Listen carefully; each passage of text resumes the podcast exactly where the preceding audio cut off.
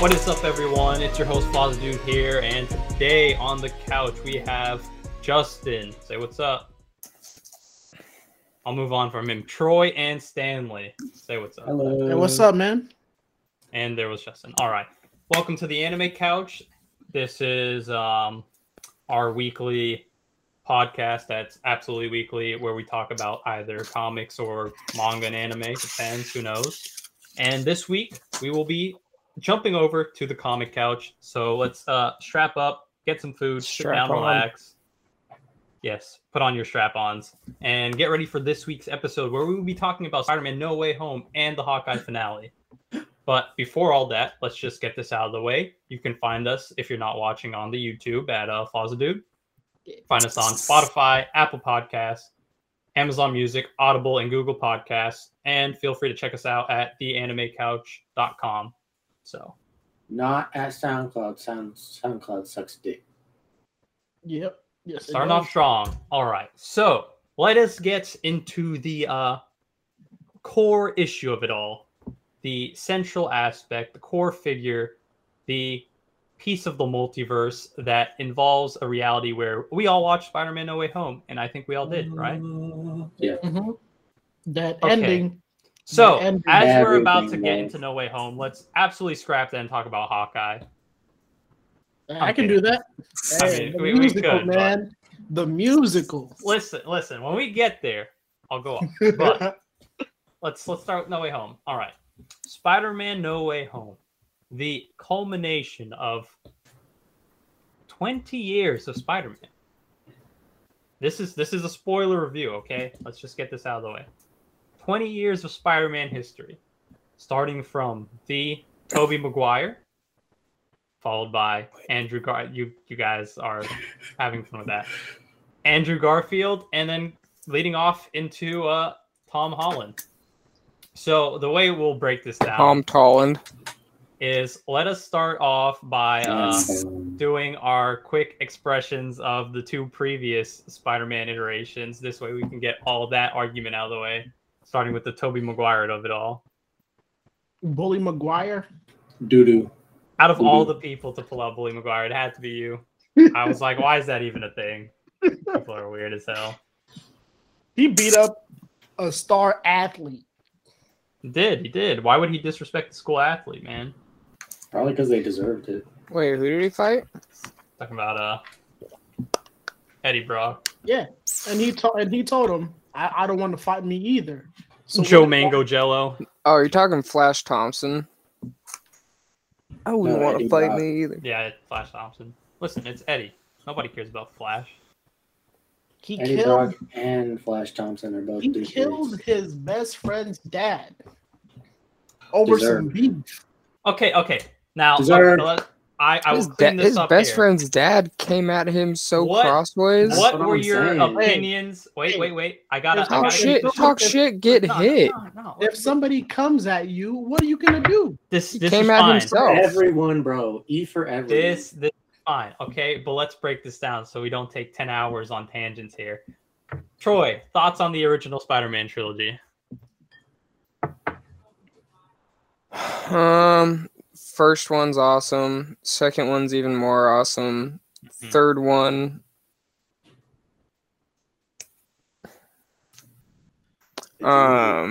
second one. The second one's brilliant. That train scene, bro. Okay. He's just a kid. Stan, he's no older than my son. When he was taking the pipe from everybody, Justin, it's not your turn, man. Stan, thoughts on the Tobey Maguire one? Yeah. Oh, I thought the first two were mid, and the third one was doo-doo garbage. Mm, okay. That's fair. That's fair. And Justin, your go? First one, he beats up somebody. Second one, he gets a train rain on him. Okay. Third one. Did he say a train rain on him? He did get a train rain on him. Who's train? And he took it from behind. I mean, did you see all those? You saw his face. Okay, and the homie is taking all of the train. Oh my god. Third one, he was just being a pure sleazebag, man. He was just edgy, you know. Pure sleazebag. All right. Now, dude. Overall, I'll just say quickly, I enjoyed it. It's not like I have any sense of nostalgia for like anything in my life. So whenever that's a talking point, I'm always like, mm-hmm, yep. Oh, totally disagree with you when people like to use nostalgia, but you know, first one I like for the cheesiness because I don't know, I just always like Green Goblin. You know, in the first movie, William Dafoe, he just had his appeal. I mean, that's just second one's a good movie. No, I mean, it's there's serious movies in the era. It's like I think there was always a stigma where they always thought like comic book movies had to have been cheesy. But there was a campiness to action movies. Action movies. Well, 90s was weird because there are those super serious action movies, but then there's like the really popular blockbuster ones that like had like a better selling point with campiness. You know, so it was really weird because that's kind of what fit. Now, I'll point it out there, you know, so I can get my hate now. Tobey Maguire is not like the appeal for those movies to me. I don't think he should be the appeal to anyone. Honestly, I don't think he did like great for the. He was acting like how thinking the 30-year-old actors who got cast in those teen movies always acted. It was nothing different. It was just that style of act. It was just the norm, right? And he did no different. Yeah, Sam Raimi's the pole. Yeah, he did the movies in a way that appealed to people. Tobey was good for what he was given of the time period, but it's not like it was spectacular by any means. Get it? You see what I'm doing here? All right. So, any general thoughts on those movies outside of, you know, like the transition? Talking about nostalgia. Are we still talking about the first? We don't have to be if you don't have any thoughts. I like The Amazing Spider-Man. All right, let's switch over to The Amazing Spider-Man then. I'm in that group. Second one's stupid. Let me get out of the way. First one's awesome. I still have watched that first movie. I watched the second one because they showed it at school, and I was like, "Dang, this movie kind of sucks." But I always heard good things about the first one, so like, it's just I never watched it, and time passes, and I get too lazy. So. Is it my turn yet? No. Huh? No. No. All right, let's start with Justin. What are your thoughts on The Amazing Spider-Man? It was amazing. And Spider-Man. You're amazing. I think you need to hear that. Need I say more? All right. But so as much as I've heard the good things about the first movie, the second movie, man, they went with the best trope ever. The nerdy guy who just like gets to go up by near death, right? That's how it works. Experimentation, mutation. Yeah. Yeah. What do you mean? He got rid of his terrible side part, just like, bro, that's impressive. That's how it works, dude. All right, the things I like to make fun of from The Amazing Spider-Man is one, Andrew Garfield's accent when he got into the role, like it's authentic.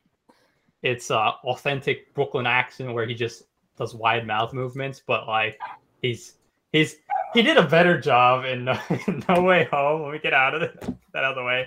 It wasn't as jarring as like the first time you hear it, but it's just funny.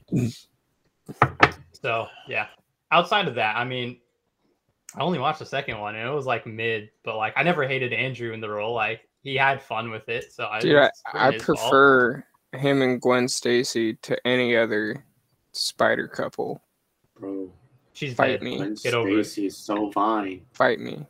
More than Tom and Zendaya too. I don't give a shit.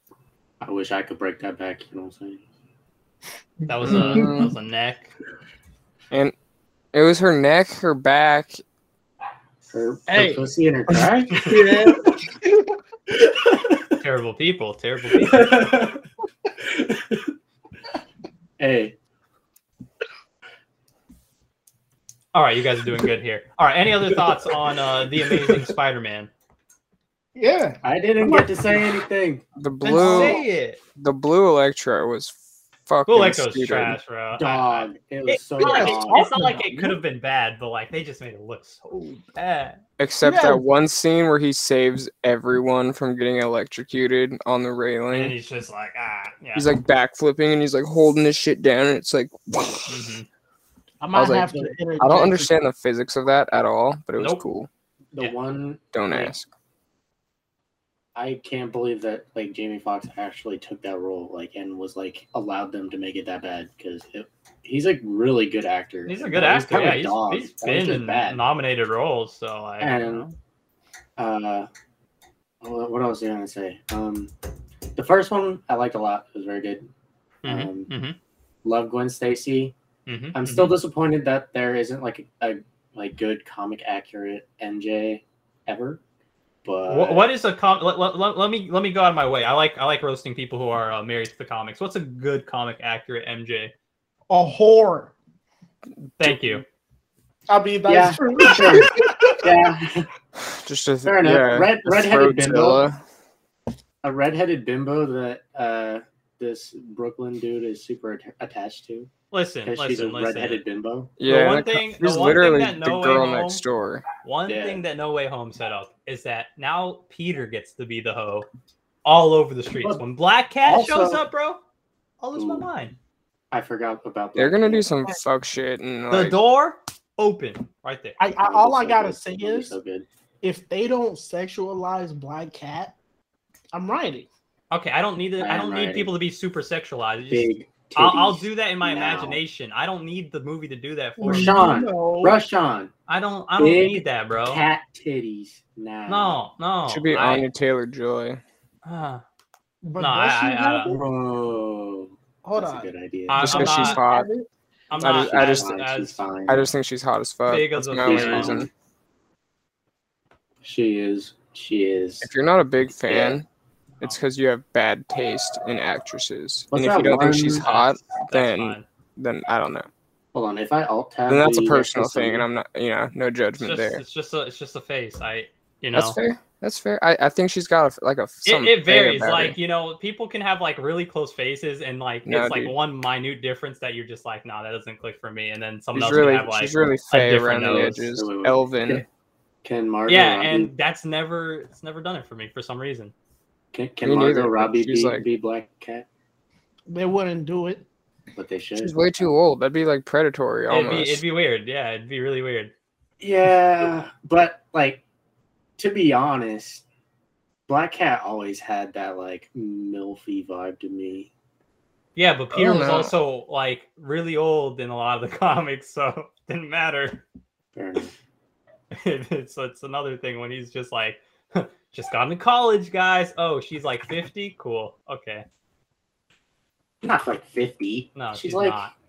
She's in her 20s or 30s, like not old. They like Aunt May survived, and since she doesn't remember Peter, she's like coming out of him. She's Black Cat in another universe.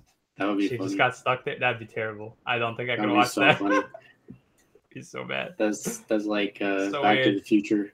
So weird. Dude, Back to the Future sucks. That's a bad movie. See, I'm glad I don't have to do all the hot takes. I just need Troy to like step in sometimes and bounce me out. All I gotta say is Uncle Ben deserved to die. He steals Johnny B. Good from fucking. All right. Okay. Let's now go back. Okay, we're now in No Way Home. We're in this new fresh territory. No Way Home starts off exactly where Far From Home ends. And immediately everyone starts crowding. See, it's such a weird thing, like a real thing. People do start grabbing on you, right? This is the new one. This is No Way Home. People start grabbing on you like the moment. Suck even worse. Yes, the third one sucks. Second one is decent, but it's like this would be a great conversation when we. The first one is good. The Old West one is the first one's stupider than. All right, guys, bro. We're on No Way Home. So hold on. That's just because you like actually good back. Like no, his mom tries to fuck him after the family friend tries to rape the mom, and it's just, so. Get to the car before midnight, bitch. You're not supposed to say the R word. No one questions why Marty McFly is friends with an adult scientist, an elderly, aged, retired scientist, disgraced. Cool. You telling me you don't hang out with old white men? No. And if I did in high school, my parents would say something. To be fair, if he did in high school, he'd probably be rich right now. So he hates his parents. All right. You mean the ones who are aware of a sexual assault against the mother His parents are assholes in the beginning. His mom tried to fuck him in the end. That was when they went back in time and she didn't know. They didn't have to put that in there. Bro, that's like a kissing, bro. Everyone who wrote that movie was high on cocaine. Guys, this conversation people that wrote Adventure Time are high on shrooms. Episode. I will just not show up next week, and you guys can go off on Back to the Future. It's fair game. But that's not how it works here. For now, let's go back to No Way Home. We've never gone back to anything. Peter, right? He gets caught. He's now Spider-Man. JJJ. He's filming in his green screen apartment basement. You know. That's sometimes. You know, I find it funny. My guy switched up so quick. Like he got big off of that one video. No, man. I feel like a whole studio. I feel like it was more of a like late at night where he couldn't. No, I mean it could have been. Or and then, like he just has like little. I think that was like his podcast or something. It could have been Small Time, you know? Yeah, like a news podcast on the side. Joe Rogan has a little studio like that.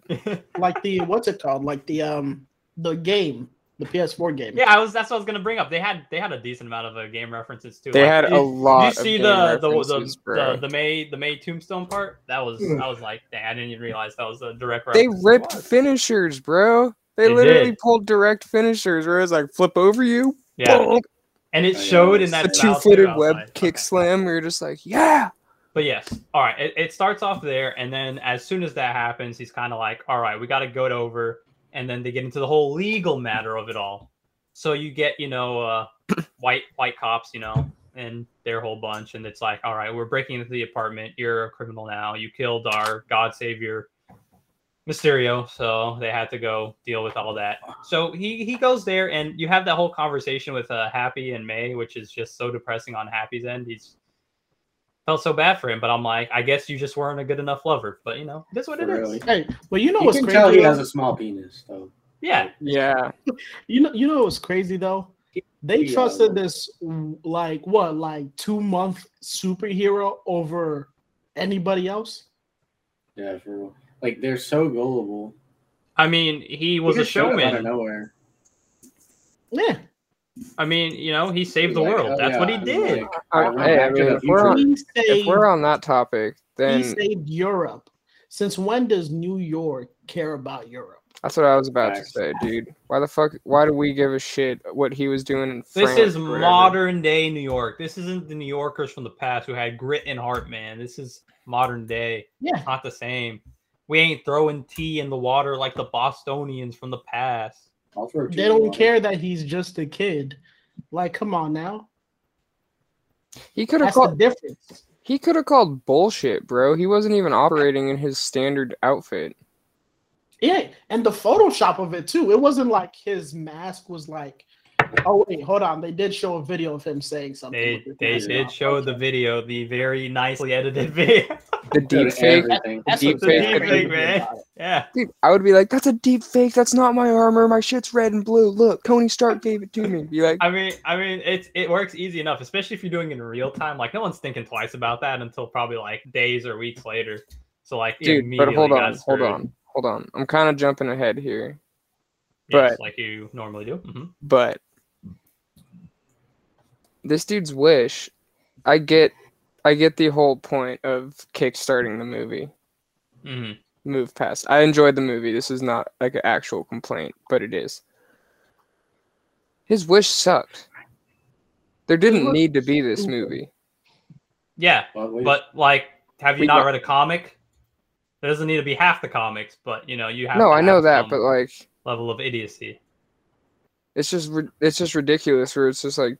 Doctor Strange is a doctor. First, he can't stop for a second and explain to this 17-year-old how the spell works. Also, the spells or his request was fucking moronic. Just be like, hey, everyone who found out after Vulture forgets. He's an emotional child who, you know. What about the emotional Doctor Sorcerer Supreme? I have to point this out here. When you're watching a movie, it all seems dumb in retrospect, but people in real life are really that dumb. I stopped It wasn't like a retrospect hindsight thing. They were no, you can do it in the movie. Like it's I was fair. Like, explain to this motherfucker the when do you ever do anything without explaining? I think that's like the worst nitpick people can have in a movie like this is like, no, in real life, there's people who are even dumber or like are like I know grown adults who have said the most retarded things I've ever heard in my lifetime. Bro, that's because it's like Spider-Man breathing. Is a super genius. Yes, yeah, that's like I know smart people who like when they talk they don't have any common sense. Well, yeah, I don't know how you get that, but it's, you can't, it's that's just pulling from the ether where it's like and it's the same thing in the comics. Like it's like you're an adult, you have the responsibility. Why would you make a decision? You can't really compare. It's literally how you make a plot of a story is someone has to do something dumb. I'm aware of that, and I think that it's dope that the movie we got was dope. An MIT applicant, super genius, prodigy, disciple of Tony Stark. Mm-hmm. And the Sorcerer Supreme, ex-brain surgeon, should have come together. That's like a significant enough thing where it's like, aren't these two of the smartest people in the MCU talking? You know, Peter's still a kid, and you know, kids are dumb. Which is why you're like, hey, 17-year-old child, this is a big ask. Do you want me to explain what happens? He's literally just like, come to my basement, bro. We saved the world. He fought aliens. Basement. I was like... I mean, he would have been good if Peter didn't start talking, you know, but, you know, it is what it is. I can't decide if that's a really good canon thing, because Doctor Strange was, like, finicky in the surgery room about a watch. Mm-hmm. So I can't decide if that's hella, like, super meta, or if it's annoying, or it's like, stop. Stop the spell and explain to him the fuck instead of doing it where it's like, I'm gonna keep stacking this 6 times. Just be like, do you wanna know how this works? He did tell him once it started, he can't stop it. He can only change it. So once it starts, this is the way. That's even more reason to be like, this is how this works. But I will point out as someone who like once they start working, you know, and gets interrupted, like people find a way to interrupt you as soon as you start working. I mean, it's a terrible reality we live in where like as soon as you were about to be productive, it's just causal, you know, reality out here. You know, you get the immediate effect. It's like, how do you time this so well? I will start working on something on my laptop and suddenly there's a child in my room who slaps my laptop and I'm like, when did you get there? How? Why? Like, how does this work? You know? There's a name for that. I forget what it's called. Teleportation. Yes, that could be the name. But yeah, dude.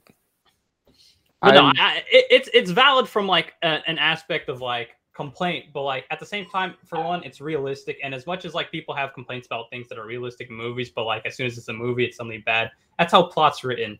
Plot is never like clean cut. Like it's always messy. It's always convoluted. Like no, yeah, you literally that's what storytelling is. You need an inciting incident. That's not a narrative. That's not my complaint. That Peter's wish was the inciting incident.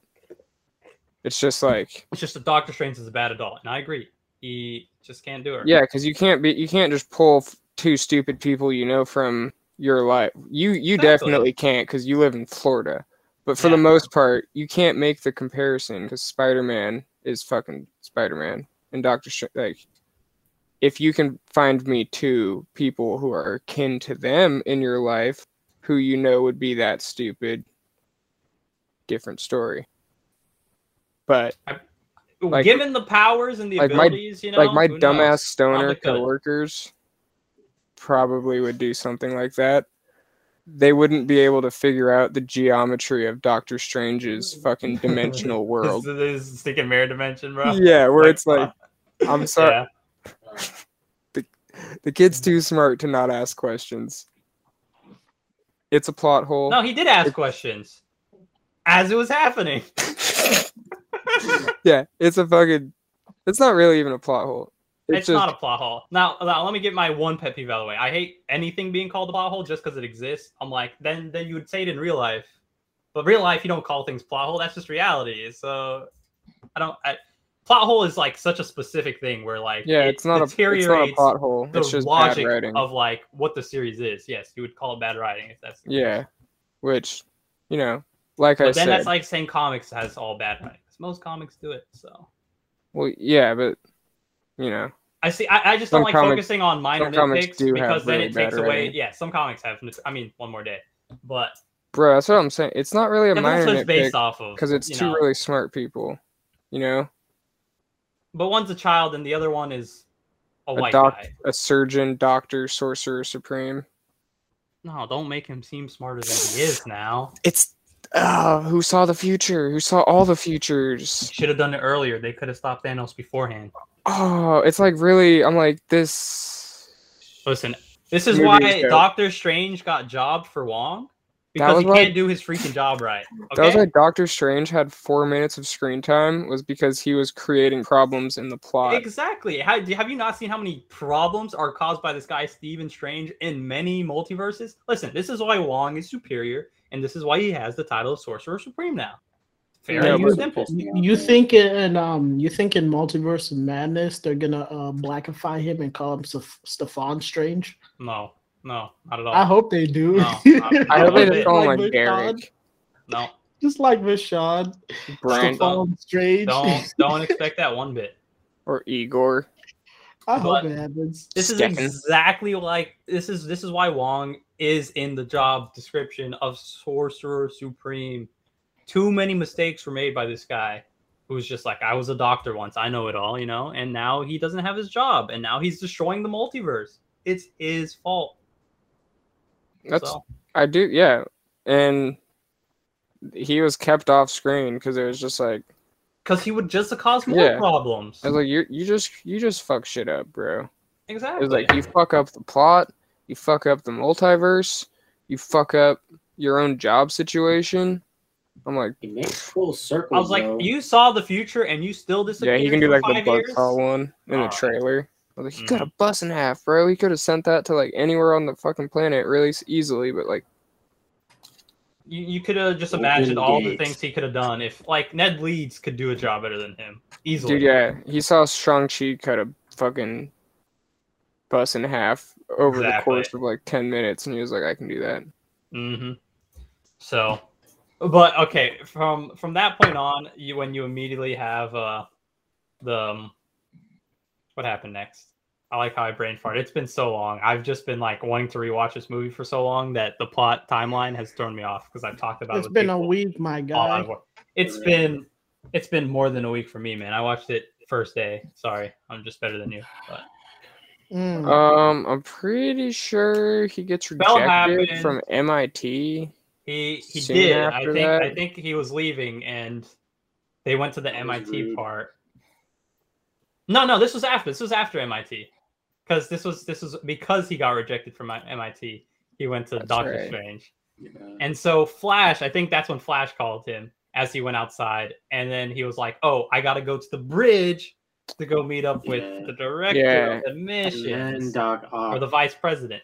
And so you get to that moment where he's such a freaking bumbling child, man. I mean, he does the thinking aspect. That's so the whole point, though. Yeah. I was like, I mean, I really believe he's like someone I know who would make all those mistakes because he's just too overconfident that he knows what he's doing. And I'm like, I can't have that confidence, bro, because I'd feel like an idiot once I did everything wrong. He should be feeling that, but he's just privileged. I'm not. Once I make a mistake, I hear about it for weeks. He did feel that way after spoilers happened. Yeah.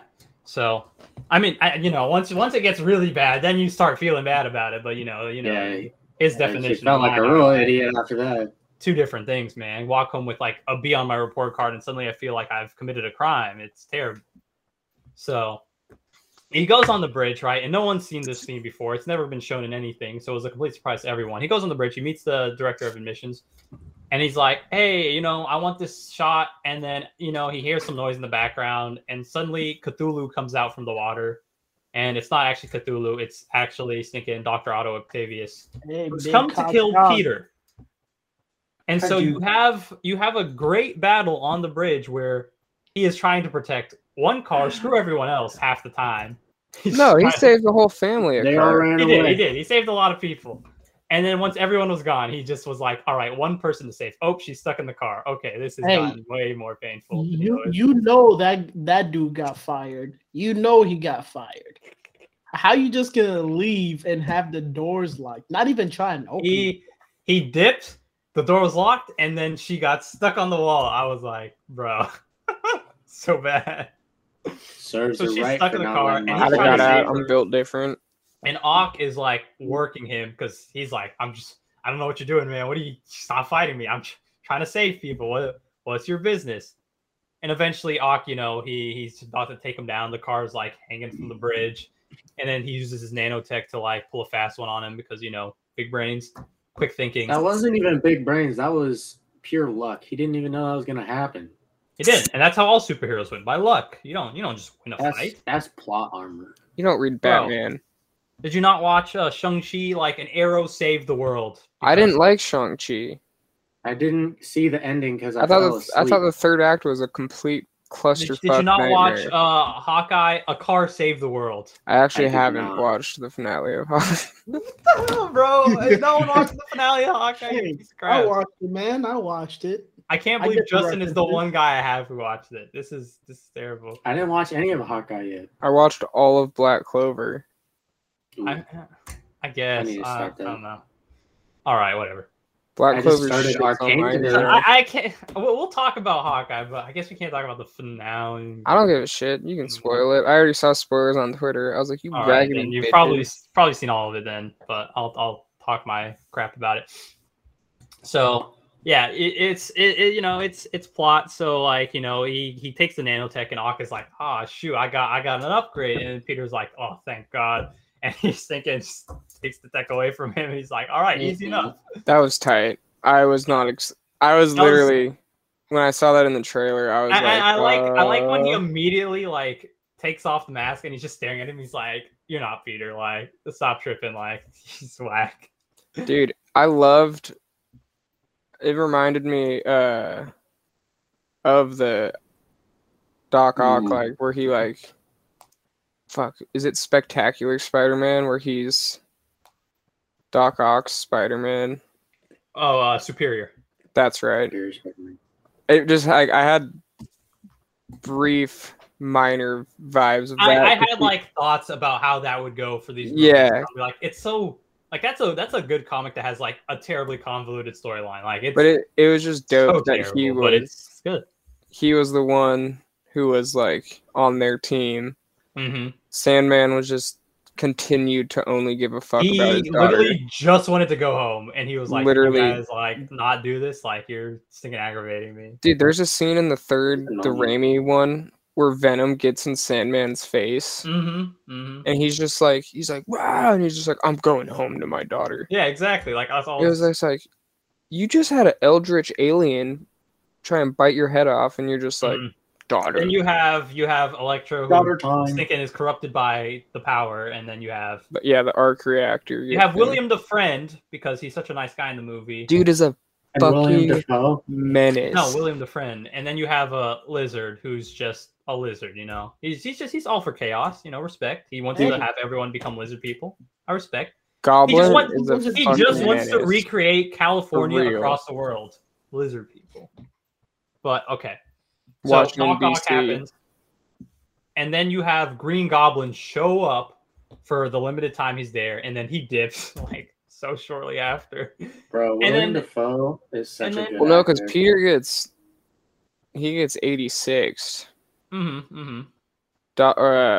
Green Goblin's coming in. He's like, and then Doctor Strange is like, zoink.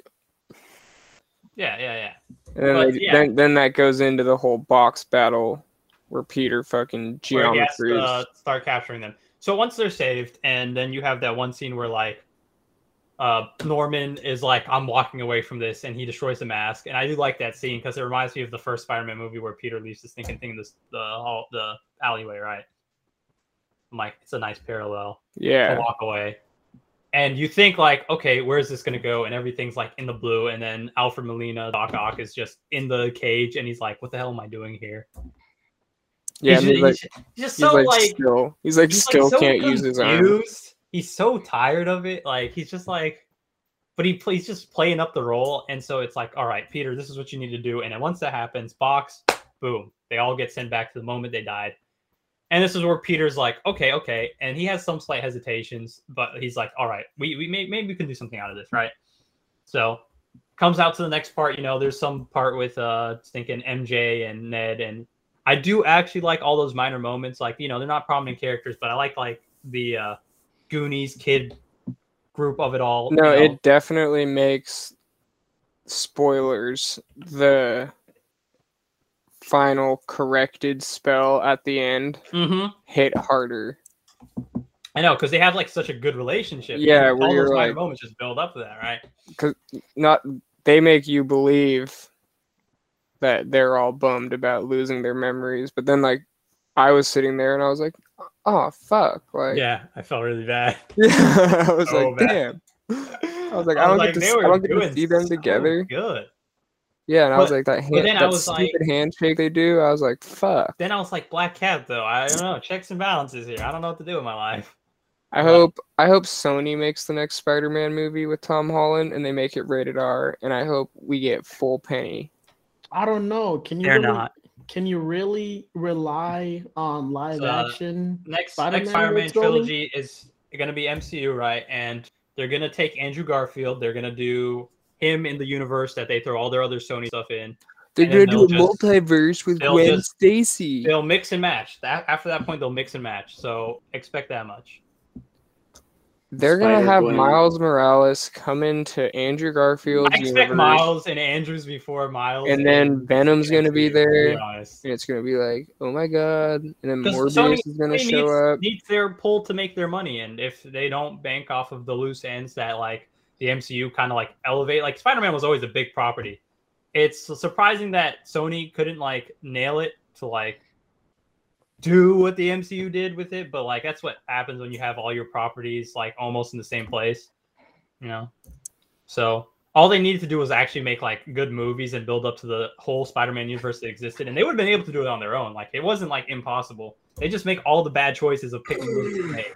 Dude, yeah, and this movie's proof that like for how stupid I think a lot of moviegoers are, you know, in various areas, but I think it proves that we are smart enough to comprehend more than one Spider-Man. We are. Like I want Andrew Garfield. I'm more than confident that Andrew Garfield gets pulled into the Sony side of the universe, and they'll have Venom and Morbius and do all that. Right. That'd be sick. Because I think that makes sense, and then you have a Spider-Man to use. And you can still use Miles eventually when the time comes. Yeah, you can have the Amazing, or you can have Into the Spider-Verse. You can have the Amazing Spider-Verse. I suspect once the multiverse is more of an established thing, it depends on the rules they do with it. So I'm not going to go out of hand here. Depending on the rules, it's very likely they'll pull Tom Holland for things, you know, just because they have him. That's technically theirs more so than, you know, MCU's. So that's what I expect. So you have the portion of the movie. He goes to meet up with Electro in the woods, and Sandman's there. Oh, wait, bro. Hold on. I want to talk about, is it canon that Peter Spider-Man is stronger than Doctor Strange? In what aspect? He beat him in a one-on-one. He did, but he used math. And math is slower than magic. So yeah, so is that confirmation that... No, no. We'll get to that part though. No, but is the friendly neighborhood Spider-Man? Because he could be stronger than Stephen Strange, but the Sorcerer Supreme Wong doesn't take L's. That's a good point. So yeah, it's safe to say he's like on the same level. He's like upper tier wizard level, you know. Yeah. So now.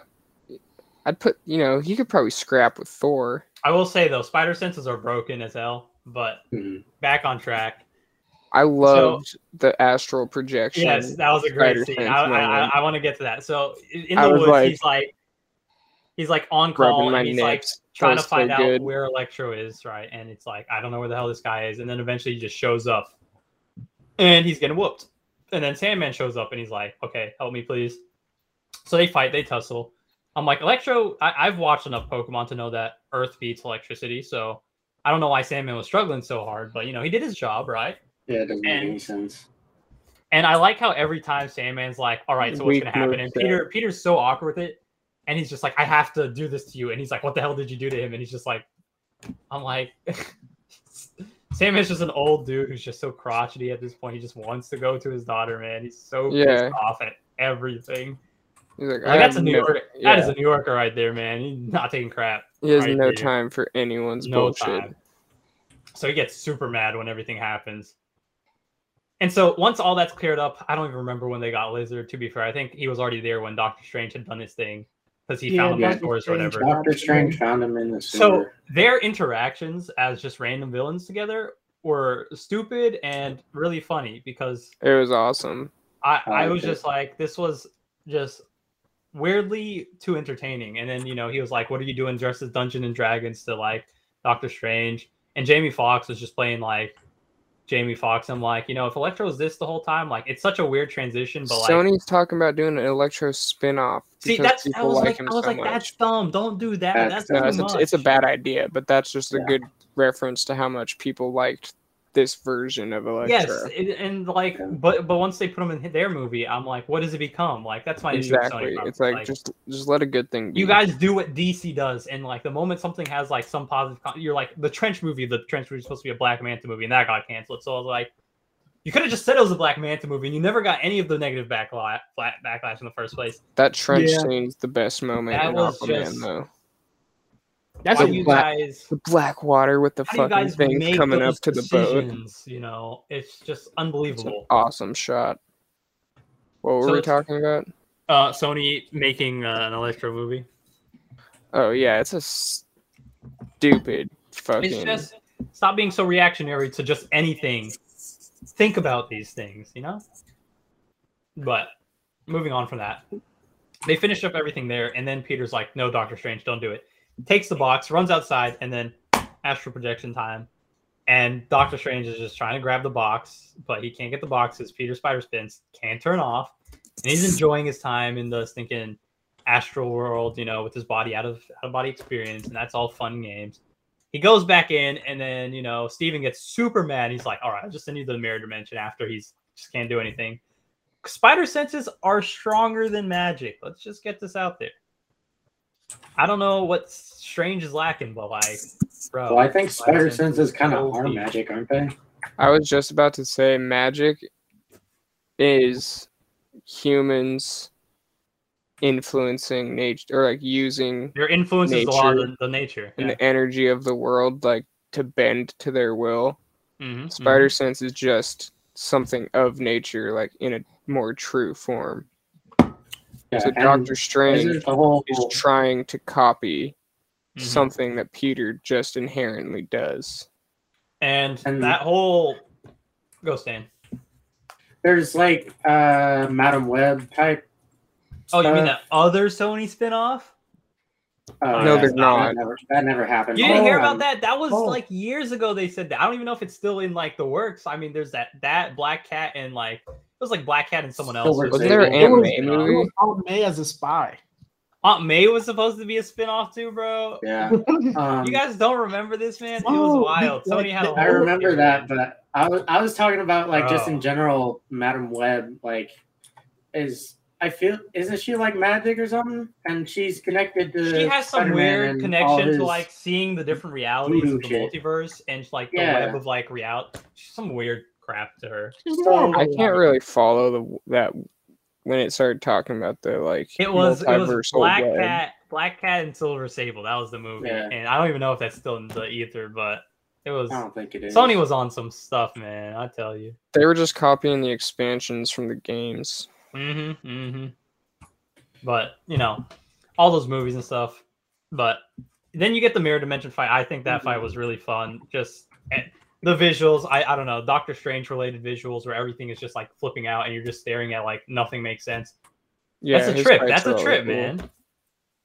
And he beats him with science, and I was like, I've watched Doctor Strange. Science, really? He got flexed on, and he's a doctor. It was tight. Yeah, I watched Doctor Strange in thinking, what was it, IMAX 3D or whatever the hell, or IMAX 4D, whatever was out at the time. The best viewing thingy. I think it was IMAX something. You should eat some fungus and watch it. You know, if I ever feel like doing that, I will one day, you know? Among Us. To be fair, watching it alone felt like a trip, so, like, Multiverse of Madness is gonna be an experience. Just the visuals alone from the one trailer. I was like, yeah, that's gonna be a thing. So, that fight happens, Peter's out, and then he's like, all right, new plan, let's fix everyone. Let's take them to our new apartment that we have in one of the compounds of Tony's safe houses. So they go do that. Happy's, right? Yeah, they went to Happy's. And it's such a weird grouping of people. Let's get that out of the way. It's just funny seeing them walk in and they have to leave Lizard behind because it's just like... Dude, it was... Yeah, that entire... First of all, it was like the most Peter Parker-y I thought Tom Holland had felt. When? What part? Like when he was standing in the room before he fights Doctor Strange, when he's like shooting the shit with the six villains. Yeah, I know. He's like making jokes about him, and they just are having this back and forth. But yeah, it was like, I don't know.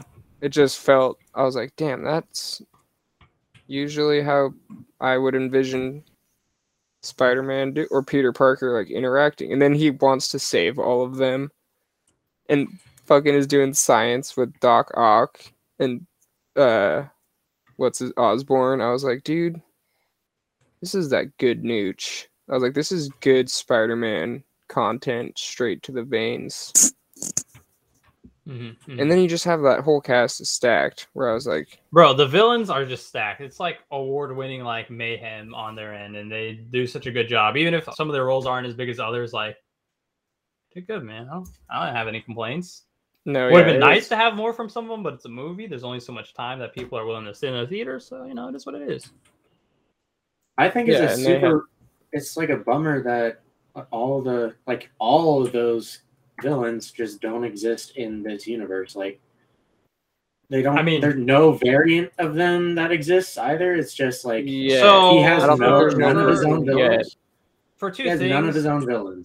For two things, I mean, one thing is now that Marvel has like another set trilogy and all the groundwork of setting it up is done, and they were square one, you know, they will establish a cast of villains for him. So like, I'm not gonna go to that backlog of like he's not gonna have villains.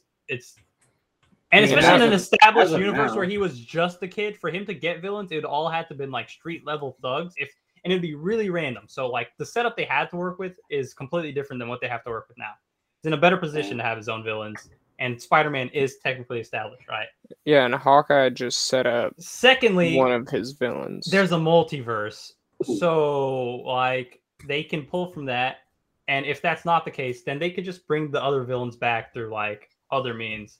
You know, it's I see what Stan's saying because I get what he's saying. Vulture, Mysterio are adopted Tony villains, and then but it's weird for them to like cling on to Spider-Man, who's just like a young hero who comes out of nowhere when they're older and people like it's a living universe. It'd be one thing if he was established from the start of the MCU, but he wasn't. Like they just didn't have that in their cards, so it's really weird to be like, all right, we need a reason to go for this just random street level hero in New York.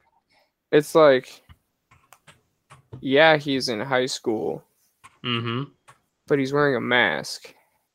They make a point to be like, carrying ID defeats the purpose.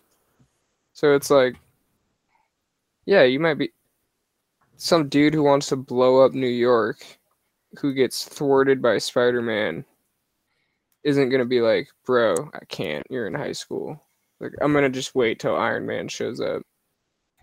He's going to be like, fuck you, punk-ass spider bitch. I'm going to kill you. Yeah, but that's if your paths cross, you know? Why couldn't they? Why couldn't he cross? They could have, but plot is plot. Ever? Plot is as convenient as it needs to be.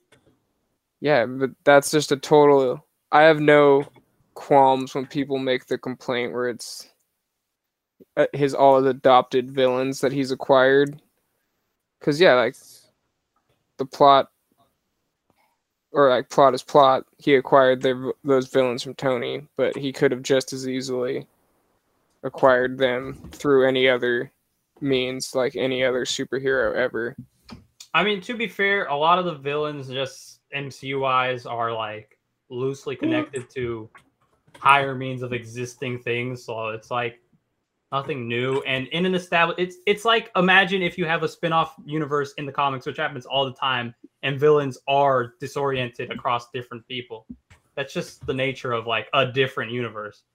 Plus, you know, I conceptually speaking, like I want him to have his own villains, and I assume there will be, especially now. So speaking, it's just when you give a villain, as long as it works for how it's introduced, you know, it'll work out eventually, right? I don't think it's not going to work out ever in my mind. So I don't have an issue with what it is now. You're just building up to that point because it's a long. Oh yeah, I don't really have an issue with it per se.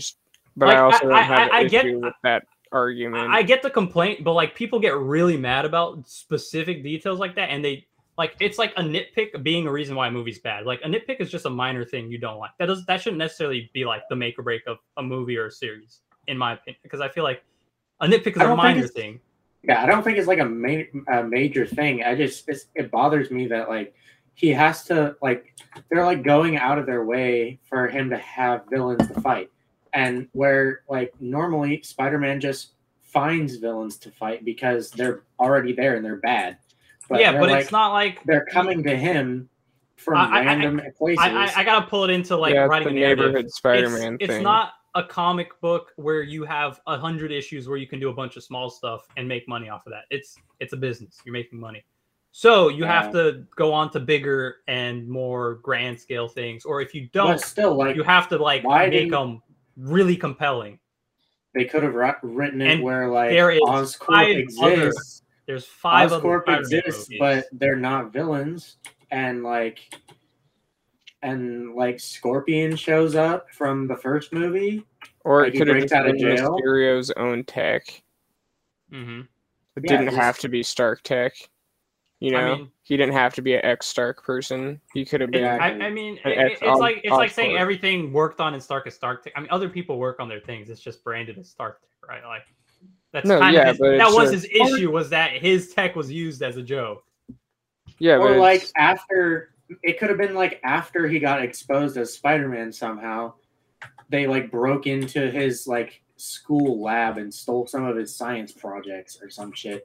If he was like an actual super genius, he would have like impressive shit, and then it would be actually blamed on him and not some other better person.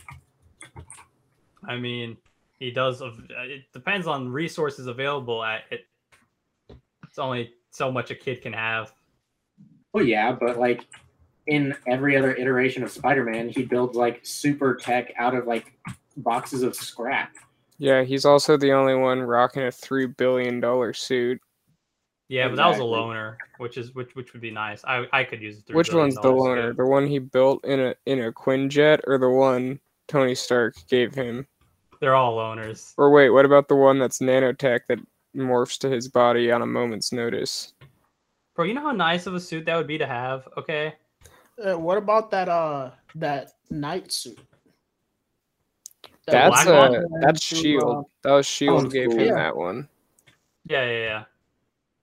But bro, I definitely until this movie did such a good job of like telling me personally to fuck off. But yeah. I was like, dude, this baby Iron Man bullshit they got in the MCU. I was like, adopted villains, and then I saw the trailer for this one, and I was like. Now he's just gonna have to fight Spider-Man villains that aren't. Then you were just like, now villains. He's fighting other people's people. Like... Literally, that's what I was like. God, I was like, these motherfuckers don't know how to write Spider-Man. And then they like ended up telling, arguably the best like singular Spider-Man story. Listen, I do love the complaints. Probably better, but I would put this one right up there with that. Okay, the PS4 game was so freaking good. Like just the fight with Doc, bro, it was so good. This gave me the same vibes when it came to that one fight at the end, which I don't want to say until we get there. Oh, that was so good. I guess I'll save it to the end. I'll save it. I won't jump ahead on you. Okay. I just want to point out, like, I'm simplistic, right? I've gained a level of like watching things where I can just like ignore certain things because I know there's business involved or there's already narrative. I don't care that a movie doesn't follow comics in the first place, because I'm like, it's a movie, it's its own thing. I think it's the dumbest complaint, because I'm not going to enjoy the movie if I care about that. I don't care if it's not like other properties that already exist, because it already exists. And if I want to watch that, I can go back to it. So when it goes to like just watching anime or different things in general, I'm like, I can ignore a lot of things. And only if it's like genuinely bad writing will I actually be like, that's balls, that sucks. And if I do have a complaint, I will go off. I can. It's perfectly in my wheelhouse. Certain MCU movies like that I've rewatched, I'm like, this part's not as good as I remember. This part's not there. But like for the most part, most MCU properties in their universe that they have written and expanded in their own way do work narratively. They flow together really well. There's usually not too much overlap that like, they usually enhance each other over time versus like deteriorate, which is like a problem that a lot of universes have, right? So when it comes to like the build up to No Way Home, I think it's satisfying in all that they did, especially when you eventually do take away Tony Stark and now Peter's left on his own. Where does he go? Who does he rely on? And what are the core things that have been? Or Tony's ex-assistant. Tony's ex-assistant, yes. Who has smuggled Stark tech. Exactly. So you keep the narrative going based on everything that's established. I love this movie. I'm just being a fucking cocksucker. No, I know. You have to be contrarian for the sake of being contrarian. It's necessary when you're discussing things like this.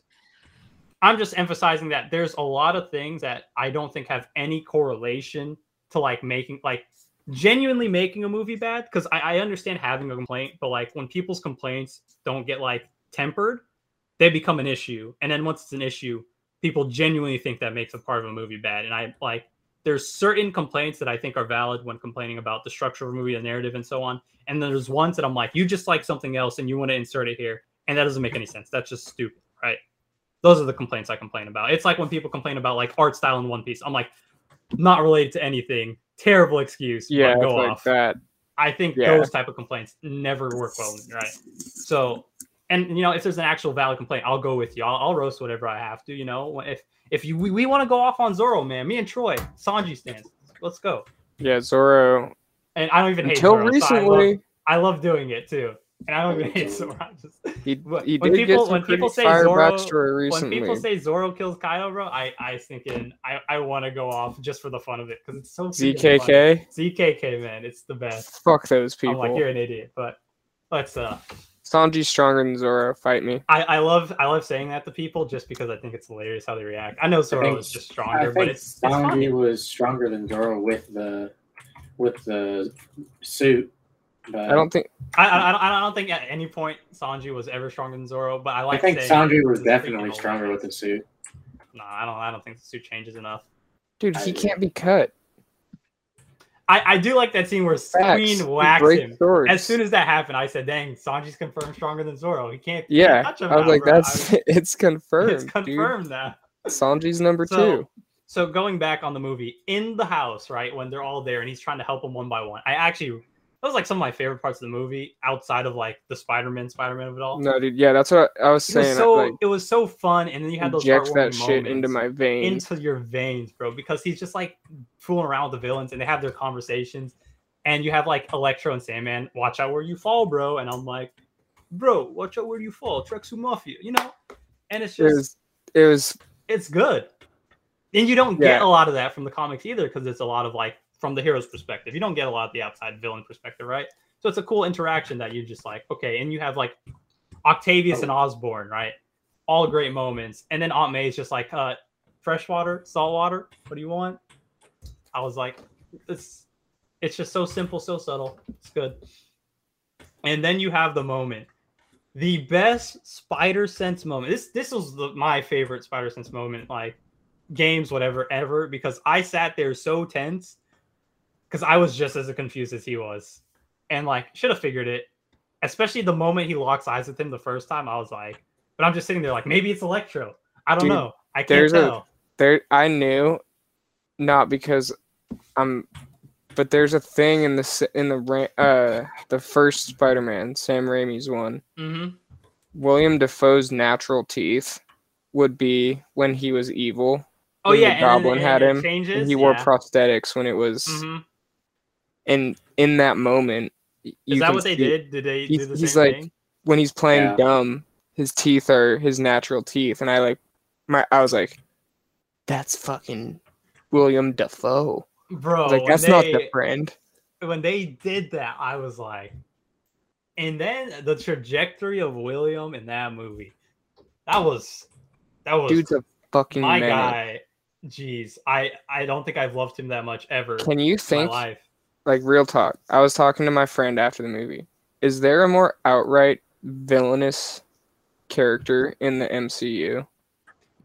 No. I mean, outright villainous. Dude's a fucking menace anymore. For the sake of just. I feel like anyone who was outright villainous might have been killed off. I'd have to go through every. I was gonna say the guy from Guardians of the Galaxy, the first one. Thinking Ronan. Yeah, Ronan. I think he was pretty outright. Like I think the MCU does like an effort to stay away from just purely chaotic villains because like it's really hard to do a really good purely chaotic villain. And when you do it, like you got to be really careful of like how to make them work in a movie. Yeah, but it helps. Green Goblin, man, William Dafoe fucking carrying. William Dafoe carried, man. And he didn't need to carry that movie. The movie was carrying itself, so he was just... Dude, yeah, but when you got that dude pulling his giant acting dick out, it's like... Oh my gosh. You can go with the chaotic evil. Every scene with Tom and him, I was just like, feed me this any day of the week. I can die. So good. So you have the scene where he's just like, I can't tell. And you can hear the outside, JJJ can't stop. And then you have the lizard like panicking because all these like sirens are going on. It's like, what the hell? And all the chaos is going on. And you're just like, and he's just... Take it easy. He's looking around. He sees May. He sees everyone else. And this is after Otto is saved and cured, which was a great moment. I love the conclusion. I'm so happy they kept him. I was so happy they did that for him. I was like, this is... I needed this. And so once that happens and everyone, you know, he looks him in the eye and he shoots his web and he takes away the stinking... I think it was a bomb or whatever he had in his hand. Or the cure or whatever, and he stops him, and he says, you, and then he looks at him, and then it's downhill from there. He starts like, instigating everyone. He's like, oh, Electro, what are you doing? I was like, oh, shoot, it's over. And then Electro goes off right before the thing goes off. I'm like, this is why you avoid these timers, man. You never have a timer in a movie, because you know something bad's always going to happen. Bro, for however lackluster I thought the Act 1 turning point was with the whole Wish debacle. I thought this moment was fucking... Where it was like the whatever Act 2 turning point. Mm-hmm. I was like, this shit is fucking insane. Because spoilers, slaps, bro. These motherfuckers killed Aunt May. Alright, yes, let's jump... Let's jump into it. Pete's getting his dick handed to him through the whole apartment building. They start going off. Everyone splits off. They all run away. And then it's just Doc and Aunt May in the building because Peter gives her the serum and tells her, run. So she's running. She's dipping. And now it's just those two. Why would he do that? Like, why? Because he can't keep up himself and protect the whole time. He was confident that...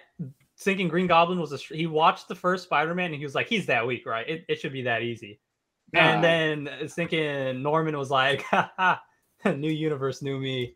It's got to just be overconfidence or something because the smart play is to grab the fucking ant and get the hell out of Dodge. But the problem is it's really hard if you're being chased. Like, there's too many factors where it's like in a chaotic situation, every decision you make is suddenly a bad decision and you don't know which one to make.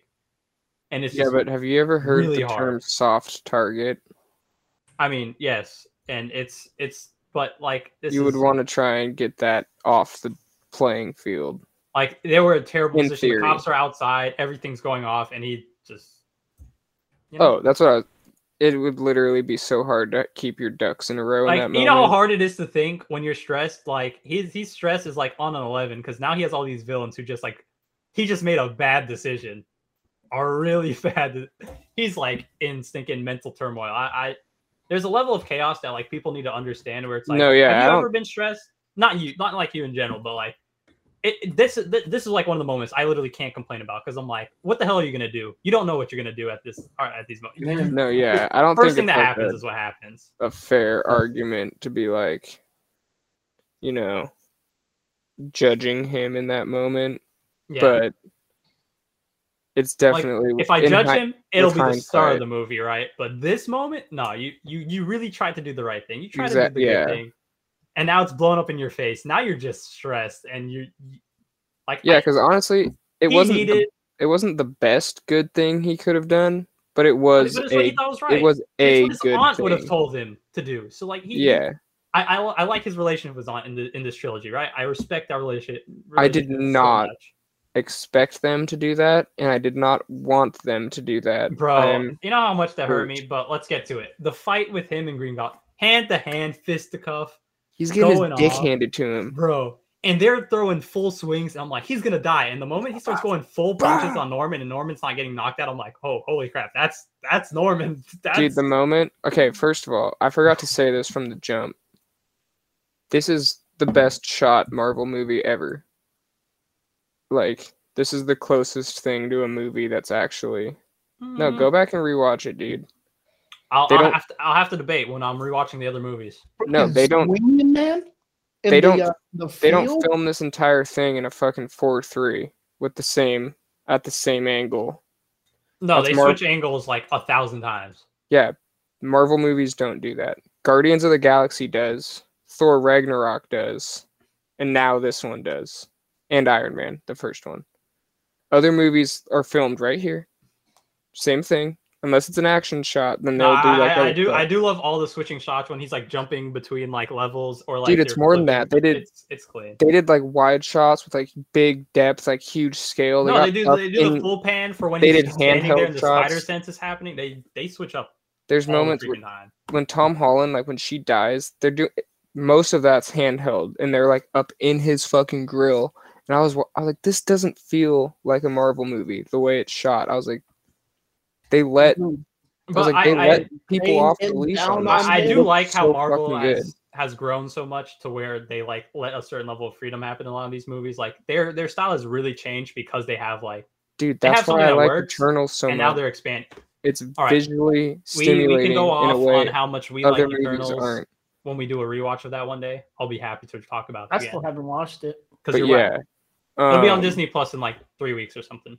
Okay. So but yeah, I mean, it was just... I thought the whole thing was fucking... But looked awesome. That fight was so good, and just like how insane GG was. That's what I forgot to mention. One of the moments that I fucking loved in this, he's up on Green Goblin, like, bah, bah, and he starts punching him? Smiling at him. Bro. Every time he started smiling, I was like, I feel terrified for you. Loved that. I might have made a noise in the theater where I was like, all right. I do have to go back to one moment when Norman said, I'm something of a scientist myself. This is the only time I talked out loud in the theater when I said, did they really just? Because I was so baffled that they actually brought it. Because I make the meme all the time. I literally said, fuck off. I had the same negative reaction. It wasn't negative. The three Spider-Man memes, when they all pointed at each other, I actually kind of was like, haha. I didn't even I reacted to the my scientist one more than any other moment. No, I had like a visceral knee-jerk reaction where I was like, "That's not okay."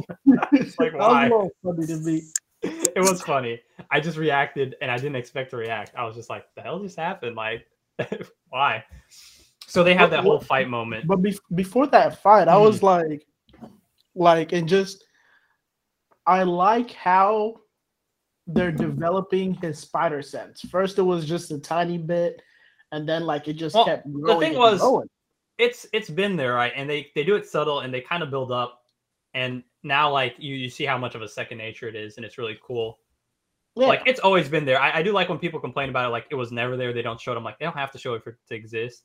Like a scene that they do that is the astral projection scene, where like you're not showing it, but you're showing it, right? Like, because you have the opportunity to do it in a way. You don't have to do the whole distinct reaction. And then when they do actually do it for the first like serious time to like emphasize that one scene outside of like when he was fighting Mysterio, you just have him standing there and it's deafened. I love the mute effect when a movie does that, when you know tension is building up and you're like, something's about to happen, and then suddenly you're just like waiting on your seat for something to happen, and it happens, and you're just like, well shoot, what do I do now? Like, I like that feeling of like, I can't control this. It's a dope feeling. All right. Because even I was wondering, I was like, what the hell's going on? Why are they zooming on his face? It's a good effect, but you know, Aunt May makes it downstairs. I had to like let Justin take his moment to bring up the thing so Troy can get back here. She goes downstairs and Goblin comes through the building. As soon as that happened, I was like, she got stabbed by something, right? She's bleeding. And they ignore it and they don't zoom in. She gets up. Dark. She gets up, bro. Freaking dark the whole time. And I'm just like, she's fine? No. She got stabbed. And in my mind, I'm just watching. I'm like, she's dead. And she's not dead. And I'm just like, why is she dead? And I'm like, maybe I saw it wrong. And then you have all those moments where like GG is just like throwing bombs. He's going off. He's on his glider. And I'm like, what's going on? I start panicking, and as I'm watching it, I'm like, this whole time I'm like, she's dead, right? And then she's fine. And then Peter's talking to her just fine. And then she starts heavy breathing and repeating herself. And I'm like, and now because I'm right, I start feeling really bad. And I'm like, oh shoot, she's dead. Dude, yeah, I was. Oh man, that moment that hit me so bad. I didn't, they did like, that was the moment that was getting me so hard. The fake out, yeah. Oh yeah, they did like two fake outs at the same time. I feel so stressed talking about it. That shit was foul. That was dirty. I went with my friend. She was crying next to me. I respect the decision to use Aunt May as Ben Parker. Stan, we can't hear you. He did mute himself ages ago. I forgot about that. So he's been talking to the void. Yeah, you're muted, dog. Bro. Good job. I forgot because my dad brought me cheesecake. It crossed my mind because I saw you mute yourself. But I'll let Stan talk after this. But like, it doesn't have to be Ben. It just needs to be a figure in Peter's life, right? And if you do it well, it doesn't matter. Just doing the moment. Like the other movies just did it as a moment, right? It doesn't matter in those moments. When they did Great Power... in this moment, bro, I was already dying, and they threw it in there, and I was like, "Screw you!" She slipped an extra word in there, and they did it like the actual comic style. I think it was closer to what it actually was. So when she was going through it, and then like he eventually lays her down, I was like, "You've hurt me so bad. Like I don't care about the Ben moments. Like this is an Aunt May moment. I'll give her all the respect. It was so much better than any of the other movies doing that scene, easily." It did. Not that I don't love the aunt or the Uncle Ben from the first one. It's like it's not like I hate it by any means, but that's like, this was delivery, this was payoff. Cheap's not the right word. No, it was like, fan service. That's just genuine fan service. No. The moment where he gets in the fight with Ben, then Ben dies, and it's like we as the audience are like, oh, he didn't get to apologize. Oh. Mm-hmm. So that like, yeah, it adds to the sadness of the moment. I don't think it's rushed. It's one of those knee-jerk reactions they do for audiences where it's like, we'll make a really tense moment and immediately give you the sense of no satisfaction. It's a tactic, right? Like, I don't know if that's what I was saying. Like, I don't know if it's cheap, but that definitely is a move they do. Yeah. No, it's a stylistic choice, you know, just to get quick reaction. They set this shit up over multiple movies. Yeah, and you saw the figure she was in his life to her. And she's like, she cares for him. They're like buddy, and you know, it's like a good relationship. And then they just have all that build up, and then she wants to help him. She was the one helping him. It was foul, bro. That was dirty. That was so dirty. I felt like crap, man. It was so hard. All right, can I say what I was about to say? Yeah, you can go with what you didn't say. He's gonna say he hated it. To give my overall reaction of the movie, first off, I cried 4 distinct times. That was like 7 of them right there. And my sister, He's like, oh shoot, I don't have a sister. I have a sister, but my girlfriend and her whole family. Your sister and your girlfriend got mixed up? They're the same person. He's from Alabama. Bro. My girlfriend and her whole family, we all went to see it. And, and my sister's dad is your sister's dad. God damn it. My girlfriend's dad. Your sister's dad might be yours, but who am I to judge? My girlfriend's dad is a Taiwanese immigrant. Uh-huh. So he's very like he's not emotional, you know. Yeah. It's just an immigrant thing a lot of times. Yeah, and so he also was like weeping in the movie theater. So Good to know I'm just built different, flex on them, but you know. I'm just saying it was quality, bro. And I think that Willem Dafoe laughing while he's getting beat on. Beat off? Of the best, sorry. He did get beat off. One of the best moments in the MCU for sure. And so good. What was the other moment we were talking about? Oh, I'm glad that they killed Aunt May, because look at this guy. Not because I didn't like her, but because it was totally necessary. No, it was an impact. I don't think it's like, I don't think death has to be a necessary thing in a movie, but they did it well. So like, they did it like in a way that once the death happens, you don't really have a complaint about the death. That's the best way for the character to go out once it happens, right? Yeah, it's like Ace. We miss him, but... And there's those people that hate on him because there wasn't more of him, but I'm like, that's not how that works, you know? Just because the character isn't there. It's like Itachi. Some people have the same... I don't hype up Itachi as much as some people do, but I still like him. Like, respect to what he did, but like... No, he's not even the best fucking... He's not even the best character in the series, though, so, you know, I mean, don't even get me started on that, but... I get so much hate. I say too much, you know, but whatever. I live with it. I burn in my hellhole. I... for myself, it's fine. So Aunt May thing happens and they have to move on from it. They can't just sit there because everything is going on, everything is happening. That was such a good like Spider-Man moment. That is totally something he would have to do.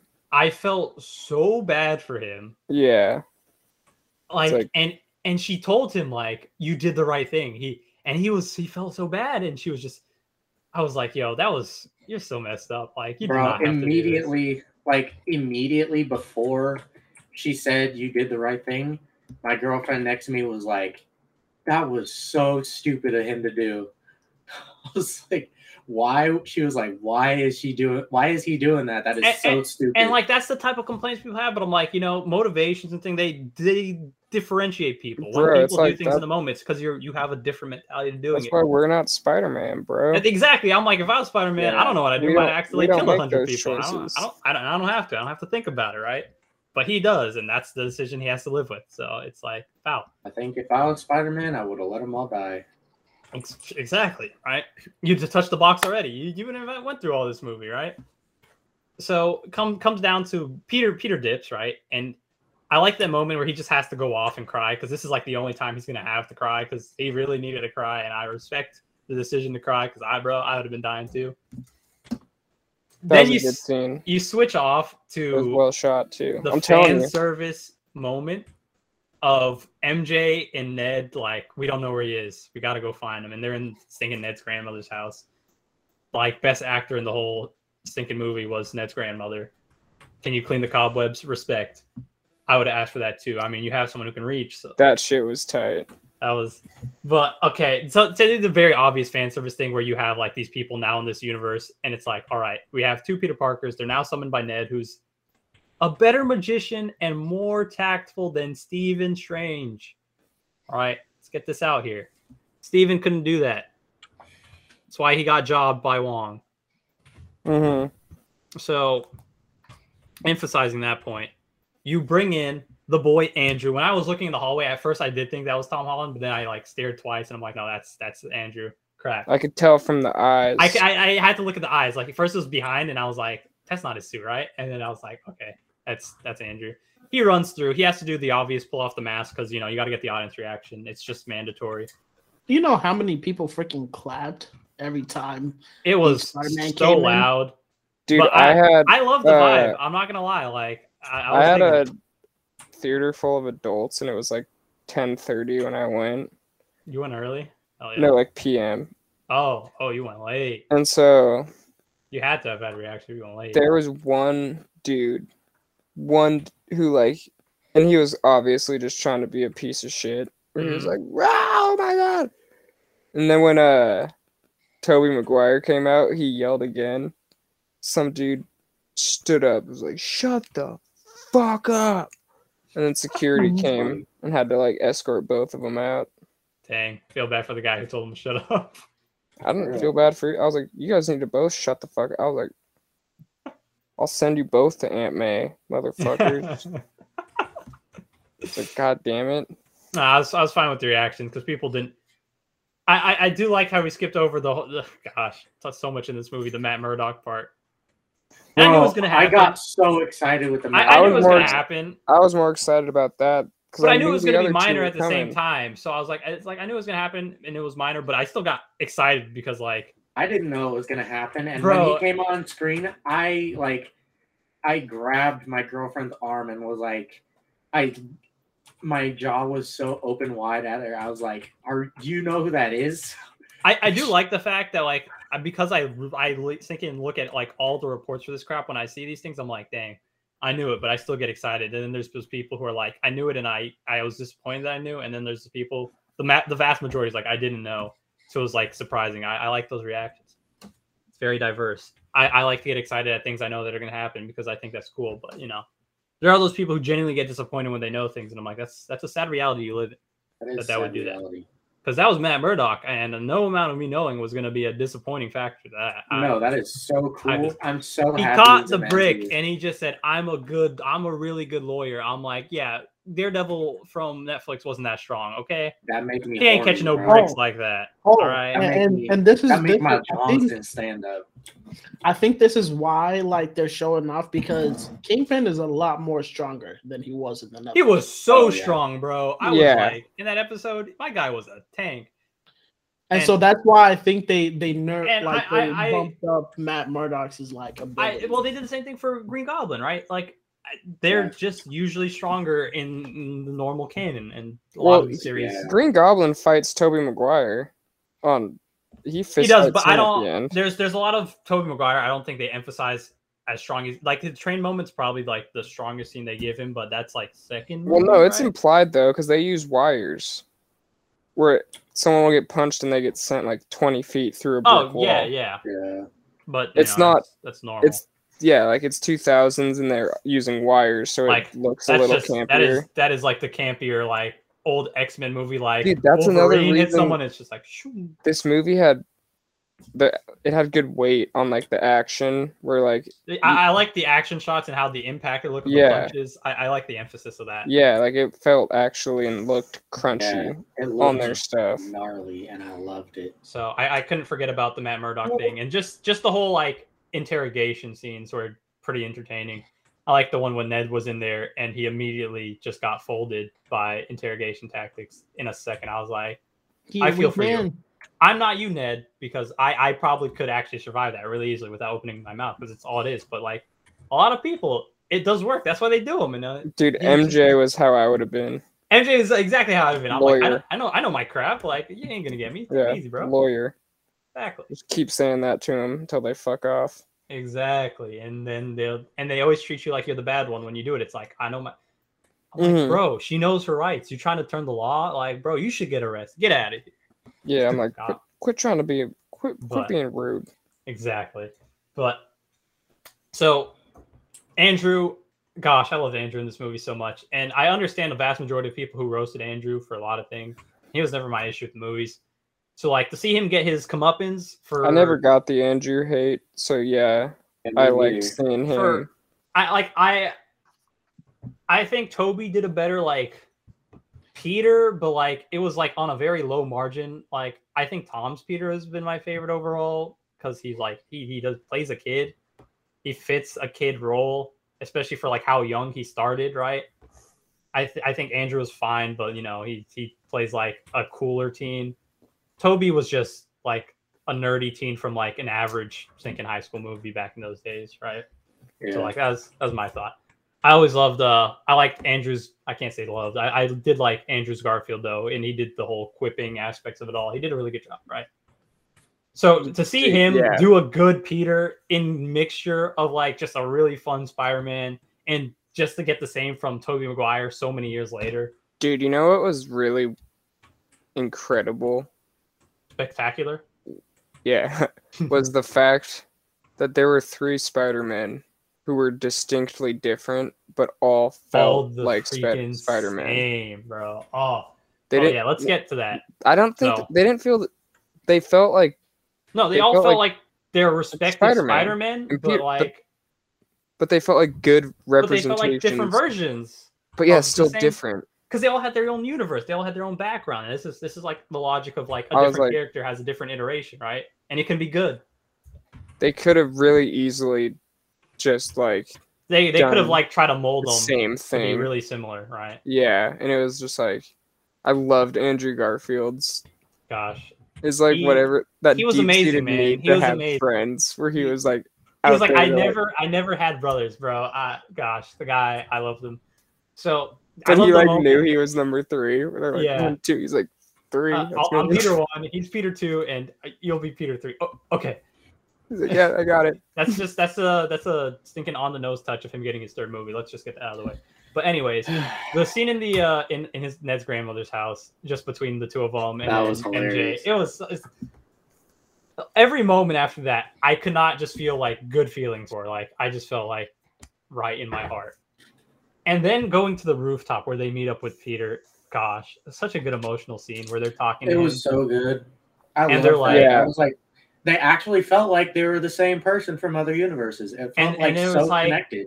And I'm like, your May is our Uncle Ben, and that's how we had our talks, and it all impacted us in different ways. And they're just shooting their stuff. And they all had the. With great power comes great responsibility. And then it comes a moment where he suddenly has the sense like, okay, maybe I was doing the right thing, right? Because they're telling me that. And without him supporting himself, right? He's not going to feel that level of maybe I should commit to what I started. And so that's what he does. He has to commit. So it comes the moment where it's like, all right, let's have a plan. So they set up their whole commission on the stinking Statue of Liberty. And they go into the school lab and work on their craft. And then which is fucking like, incredible. That's more shit I want. This is low-key my favorite moment of the movie is them in the lab. Fair. Just Peter's being Peter's stuff. That's right? Totally fair. That and the start of everything on the stinking Statue of Liberty. Just their conversation. I could have had a whole movie of them talking because they did so well. Yeah. And I was like... Their conversation on that thing. Conversations were so good, man. All of them. The Toby and Andrew one. When Ned slid over in his rolling chair and said, "So where's your MJ?" Bro, I felt so bad for Andrew at like every turn when someone would bring up something. I was just like, dude, I had so much trauma, but like he does it well. I loved it. Yeah. I thought they were gonna, because I knew he was gonna save Zendaya. Mm-hmm. Bro, that made me cry. I didn't know that was gonna be so fucking easy. So, in my head, I thought they were gonna make that. The moment they showed that scene happening, I was like, okay, they're gonna have Andrew save him, right? Like that's a guarantee. 100%. Yeah. My level of common sense, right? But that was my thought too. Common sense going into this movie. And no, it's not that you don't have common sense. Is that I just use everything I know and then my normal assumptions that they were gonna bring in the other Spider-Man. Yeah, like it's fan service. And then I assume that's how they're gonna play out because you have to do the fan service, right? Yeah, it's fan service, and then it's also development for Andrew. Let me emphasize this: fan service can still be plot. Like fan service, like I know people have complained that it's like, oh, the movie's all fan service. Doesn't mean it's bad by any means. They're using fan service that existed because other properties existed. No, the fan service was perfect, and it was good. It was so good. I like just enjoy it because it's good. You don't have to complain just because it's fan service. A comic movie existing is fan service in itself because it's taking a comic that people adore and love in first. That's true. So you know, it's a weird complaint to have, but you know, whatever. If you believe in it, sure, go on. But yeah, just never enjoy properties. Dude, I was expecting that to be a little C-dub. You know, like I expected a lot of the movie. I expected a lot of the movie to be more cheesy than it was before I watched it, and none of it felt that way. And I was like, wow, okay. Dude, he catches her. They don't say a fucking word. It's just him with tears in his eyes and he nods and he's just like, I mean, they do have a few words, but he's just staring. But dude, I was like, that literally, I was like, all right, I need to backtrack to one moment in the movie that happened way earlier after Peter's identity was revealed. And they had Hannibal Buress and Smoove and the other teacher in the stinking hallway in front of the shrine. That was fucking funny. And Hannibal Buress was like, Mysterio's right, bro. He's like, I think it was so freaking funny. That was funny. And they were just in front of the shrine. And then they did the iconic hallway scene, but that moment was so good. I just had to bring it up. And then they had like Flash Thompson, like, I'm your best friend, right? Such an idiot. Yeah, dude, I've seen people making... And let me emphasize, they're doing Agent Venom in the MCU. I don't think they're going the classic Venom route. I am 100% carrying the fact that he will be Agent Venom, and that's what they're going to do for the MCU, because they'll do Andrew Garfield with a Tom Hardy Venom that's Eddie Brock that already exists. They're not going to double dip and do the same thing. And it's a maybe on the black suit, but I think the black suit is unlikely as hell. That's there is... Plan. Well, no. The post-credit scene tells me that we're getting a black suit. Because I think the post-credit scene was saying that Venom is connected to the multiverse, so that's why he was pulled in. The symbiote is in the MCU now. Yes, but he's dragged in because the spell worked with the people who knew him. That's the people who were dragged in. Yeah. So Venom, as a symbiote, reacted to Peter Parker, which means I think the hive mind nature of Venom is why he knows him, because of the first Spider-Man movie. And they won't go further to actually explain it in depth, but I think that's the logic. I wasn't talking about... That's way deeper than I was saying. I was just saying the symbiote. Okay, yeah. I don't know if they're going to go black suit. I think they might go straight Agent Venom. It'd be weird because it's already existed. I feel like that's like a thing where they might not try to double dip into that. Dude, because they've tried to avoid it many times already for different properties. Do you know how mad people would get? Yes, people can be mad about everything. Like that's just the name. People get mad about literally everything. Like they're already mad about the thinking Iron Man of it all. They get mad at everything. I don't think they'll go black suit. We're getting the black suit. I genuinely I'll take being wrong if they do it well, but I don't think they'll touch into black suit. Because I feel like if Venom already knows, if that's the logic they use to bring him into the universe, I don't think they'll double dip. I just think it's unlikely. But bro, it's been almost 20 years since we've had a black suit Peter Parker. Yeah, but it's already existed, and it's just the nature of the beast. I find that argument hard to believe when we're on our third iteration of Spider-Man. Okay, let me emphasize. At the same time, if they do black suit, it's going to be the most distinct-looking black suit they'd ever do for the sake of selling a butt-ton of toys. That's another reason why it's 100% that is the only reason they'll go for it, but it's still a hard maybe, in my opinion. First of all, I think the new blue and red. Looks awesome. And we're gonna get a black suit. Let me change the stance. Okay, I don't think they'll do a full-on movie to emphasize the black suit. I think it'll be like a moment or a partial thing, right? Because you can sell with just a scene. You don't need a full thing. They just need enough to make a Funko Pop. They just need enough, like just a scene, and then they probably have enough to make. But I don't think they're doing it the same way. They'll do some with the mask on. They'll do some with the mask off, and then it's going to leave him.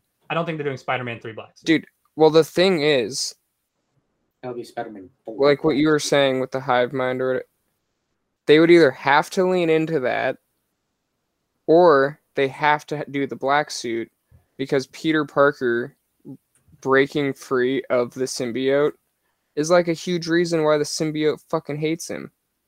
Yeah, but I don't think they're doing that for the MCU. I think they saved that for the Sony universe. So then what's the symbiote? It's just going to be like this random... They've already... Venom has been pushed more to an anti-hero role in the comics for a very long time at this point. Then what's the point of the symbiote? Venom's already a popular character. Like, Venom doesn't have to be the old school Venom to have the same pull. Because they have Carnage and the whole Venom children spawn of it all. But you're talking about not wanting to... Why would they double dip the anti-hero Venom?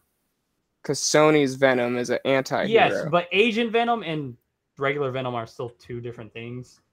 Because Venom, as like normal Venom, has like... It's like a dual relationship. Agent Venom has more like self-control and like more, you know, independence from the symbiote. It's not the same vibe as... how it's been, and it's I don't think the MCU goes the classic Venom route because it's already being done at a parallel, right? And secondly, it's the MCU, and that seems like an angle that if they did touch, it would have been they touched it first, not they would do it secondly. They didn't have the rights to it at first, and they still technically don't have the rights. This is like an offshoot of Sony. So you think I think Uni Flash is going to be Agent Venom? Yes, I'm positive he's going to be Agent Venom because that's Flash Thompson is.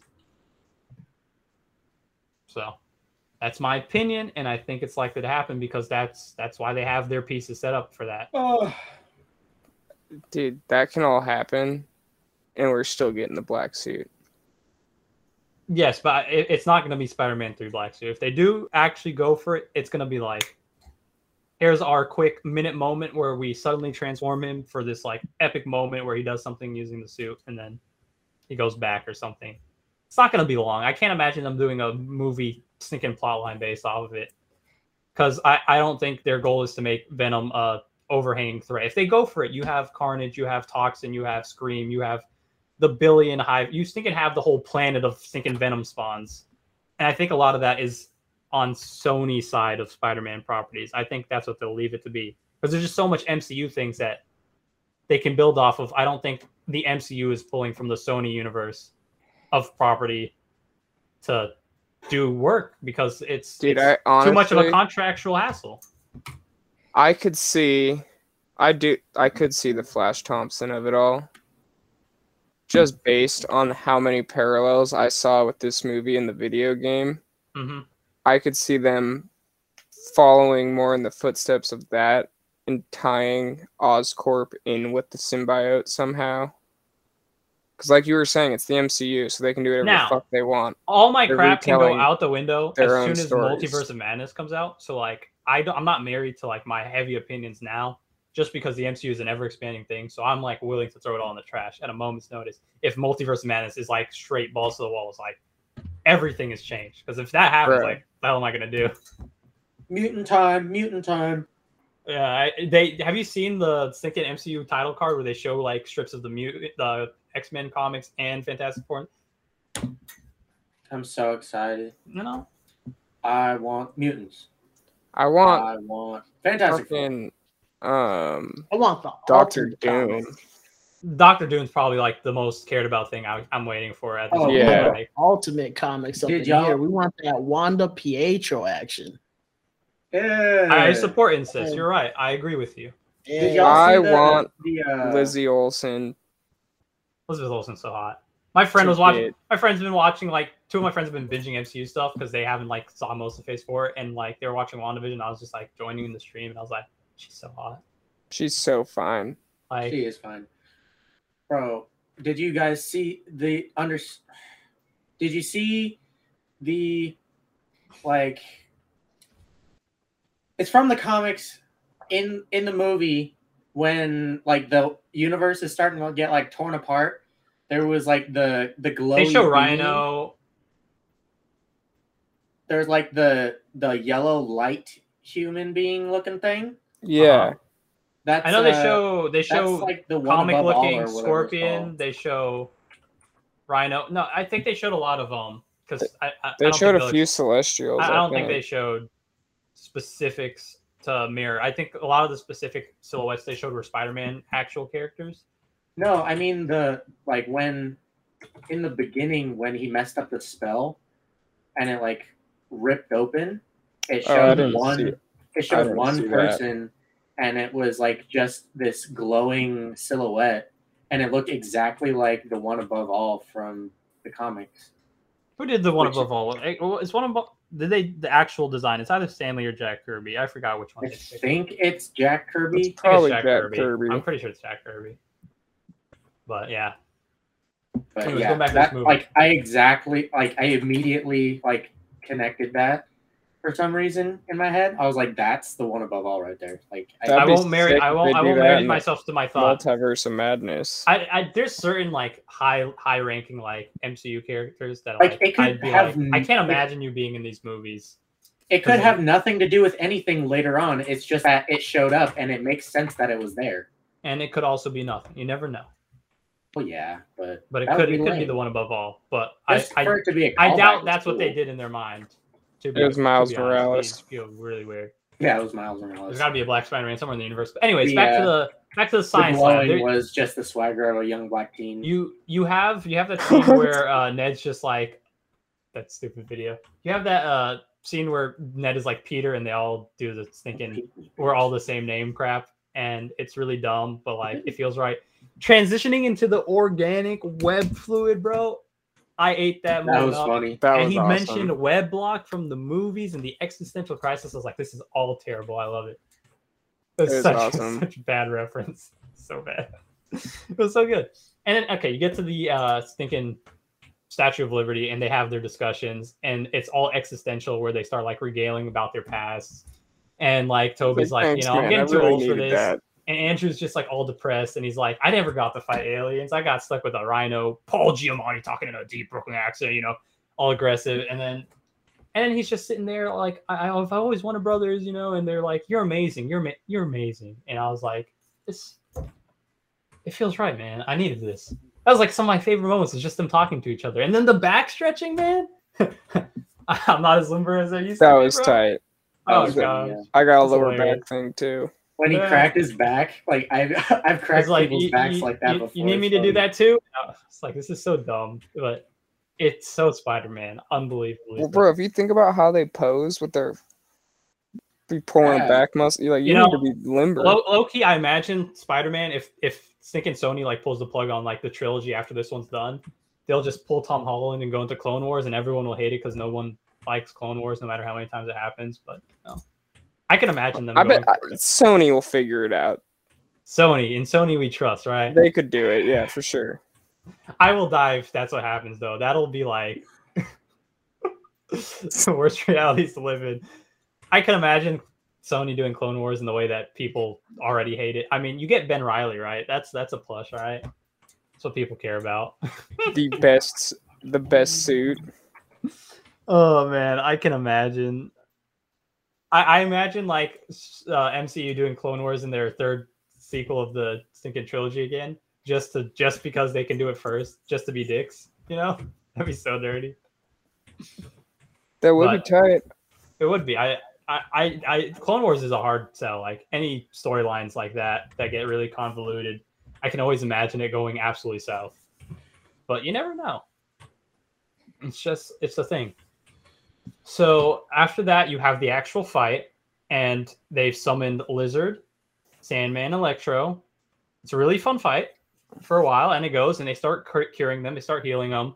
And as soon as everything looks like it's going right, you know, you have that moment where GG comes in and starts being chaotic hell in the battlefield. Dude's a fucking menace. My guy is foul as hell. Dude's a menace to society. People don't need to leave people like that off a leash. It's absurd. So that fight's going on. Doc Ock shows up, but in between all that, you have a lot of like quips and moments, and then they save DeMarco Sandman, right? He gets saved first, and they save Lizard, and then I think Electro's last, or whatever the order was. So all that's nice and well, and you have the moment where Gigi's in there, and after. So Ned and MJ get caught up because Lizard goes through the portal and chases them out. So now they're like get caught up in the mess, coming to the point where Gigi, like, I think Green Goblin was there at the time, or it might have just been Electro, where they're about to like save everything, and then like, oh, MJ falls off and Tom Holland has to go get her and immediately gets tackled, and I was like, well, crap. And then you see Andrew Garfield like turn, flip, and just jump off. And you're like, okay, well, as long as that doesn't happen twice, because if that happens again, my guy is going to go and kill someone. And that was one of my favorite moments where he talks about he like, he got to her easy. When he talks about how he lost his how he lost Gwen and like how he went off the rails, it's like, you know, that's a touching moment, because like you can imagine if Tom was about to do it, he was about to like go off. I was thinking, dude, that's what I was gonna say earlier. I'll say it now then. You didn't like Iron Man Jr., as I've made abundantly clear. You've made clear. I thought this iteration was on every bit as good as the PS4 version.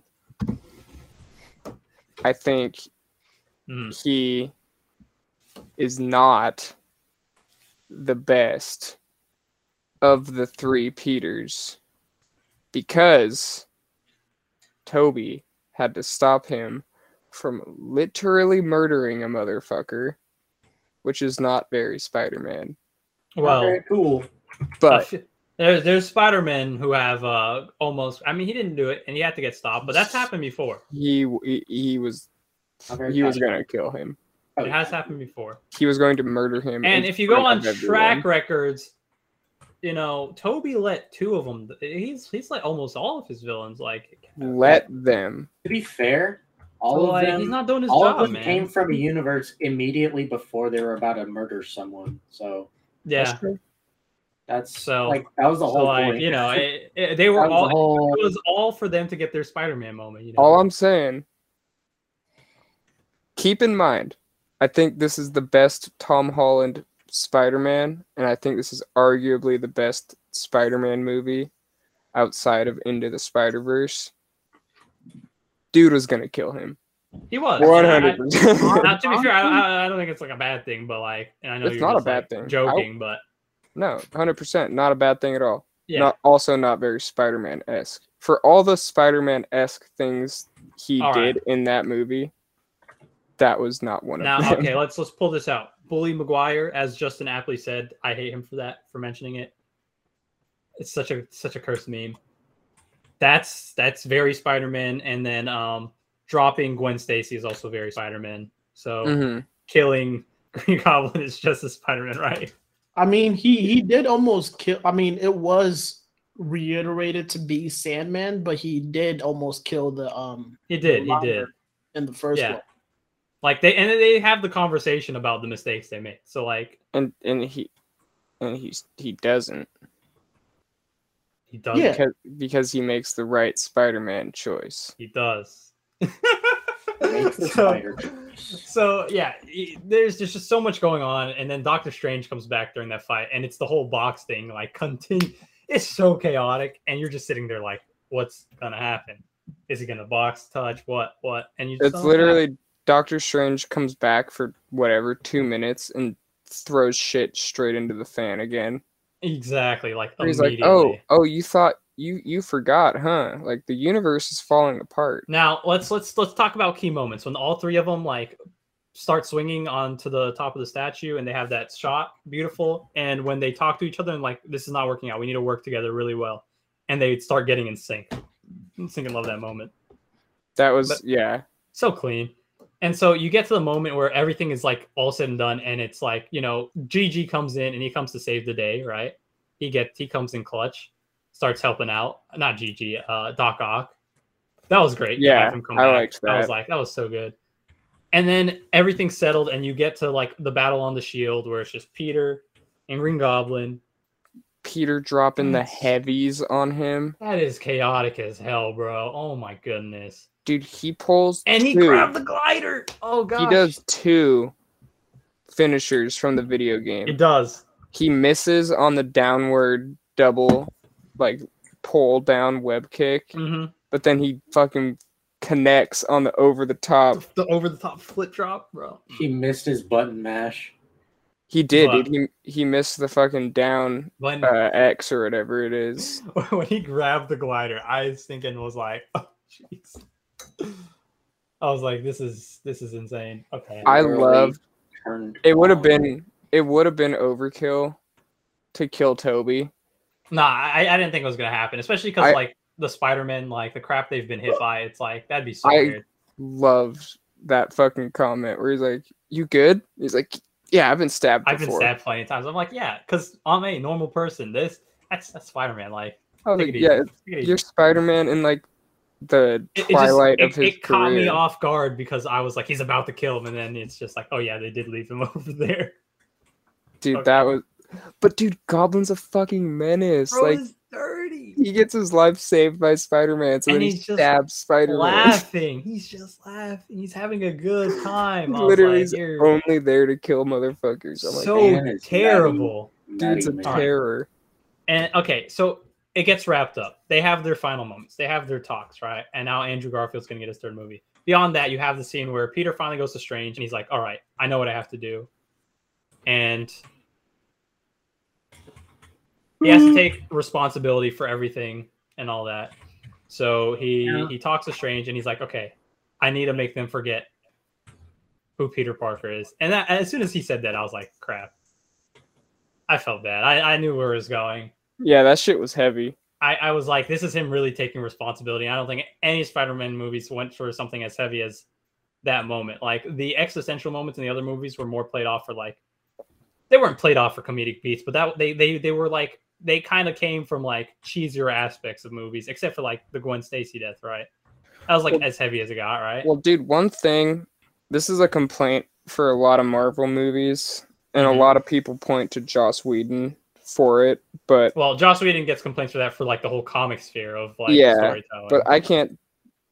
I don't know if it's necessarily just him. Also, I don't think it's just him. He side does note, that dude's a giant cocksucker, and I hope he gets raped in hell. Oh, you can't say the R word. I hope he gets sodomized in hell by male demons. That's a side note. Okay.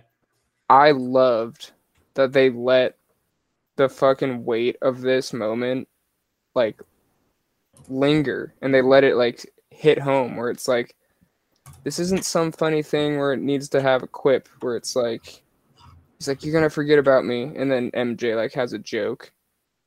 He's like, you're gonna forget, and she's like, I don't want to forget. And I was like, I don't want you to forget either. I was like, if this had been a Joss Whedon Avengers flick, she'd have had her talked about how she can't have kids. Yeah, right? She'd have had her cleavage out and like butt showing and been like, oh, funny joke. And it'd have been like, you just ruined the moment. They were like, no, chew on this moment, bitch. This is sad. Now, I will say it's something to point out, but like, I also, there are heavy moments in like movies and series. Like, as much slack as I will give Thor: The Dark World, like the Loki scenes when him and his mother are really good. Like, credit to him. And a lot of movies do have those moments where they do sit on moments. It's just when a lot's going on, and because movies are such fast-paced storytelling, it's like easy to point out like a movie has a beginning and end. It has a story it's going to tell, so it has to like reach a climax, right? That's what it does. So serious moments will be forgotten, or like, you know, revisionist history of things that happen. Like Falcon and Winter Soldier has big revisionist history because the final episode a lot of people don't like, but episodes 1 through 5 people really like. But there's people out there who's like, one episode can make or break something, apparently. I can't be in that boat. I'll still give credit to something. But like the middle of that series was pretty mid. Which parts? Depends. All like when Zemo got in, bro, I was episodes 2 and 3. Okay, that's fine. You know, they were bringing in Zemo for that, I think. So. It's been a while. I can't remember. I just remember not being a huge fan of the stuff following.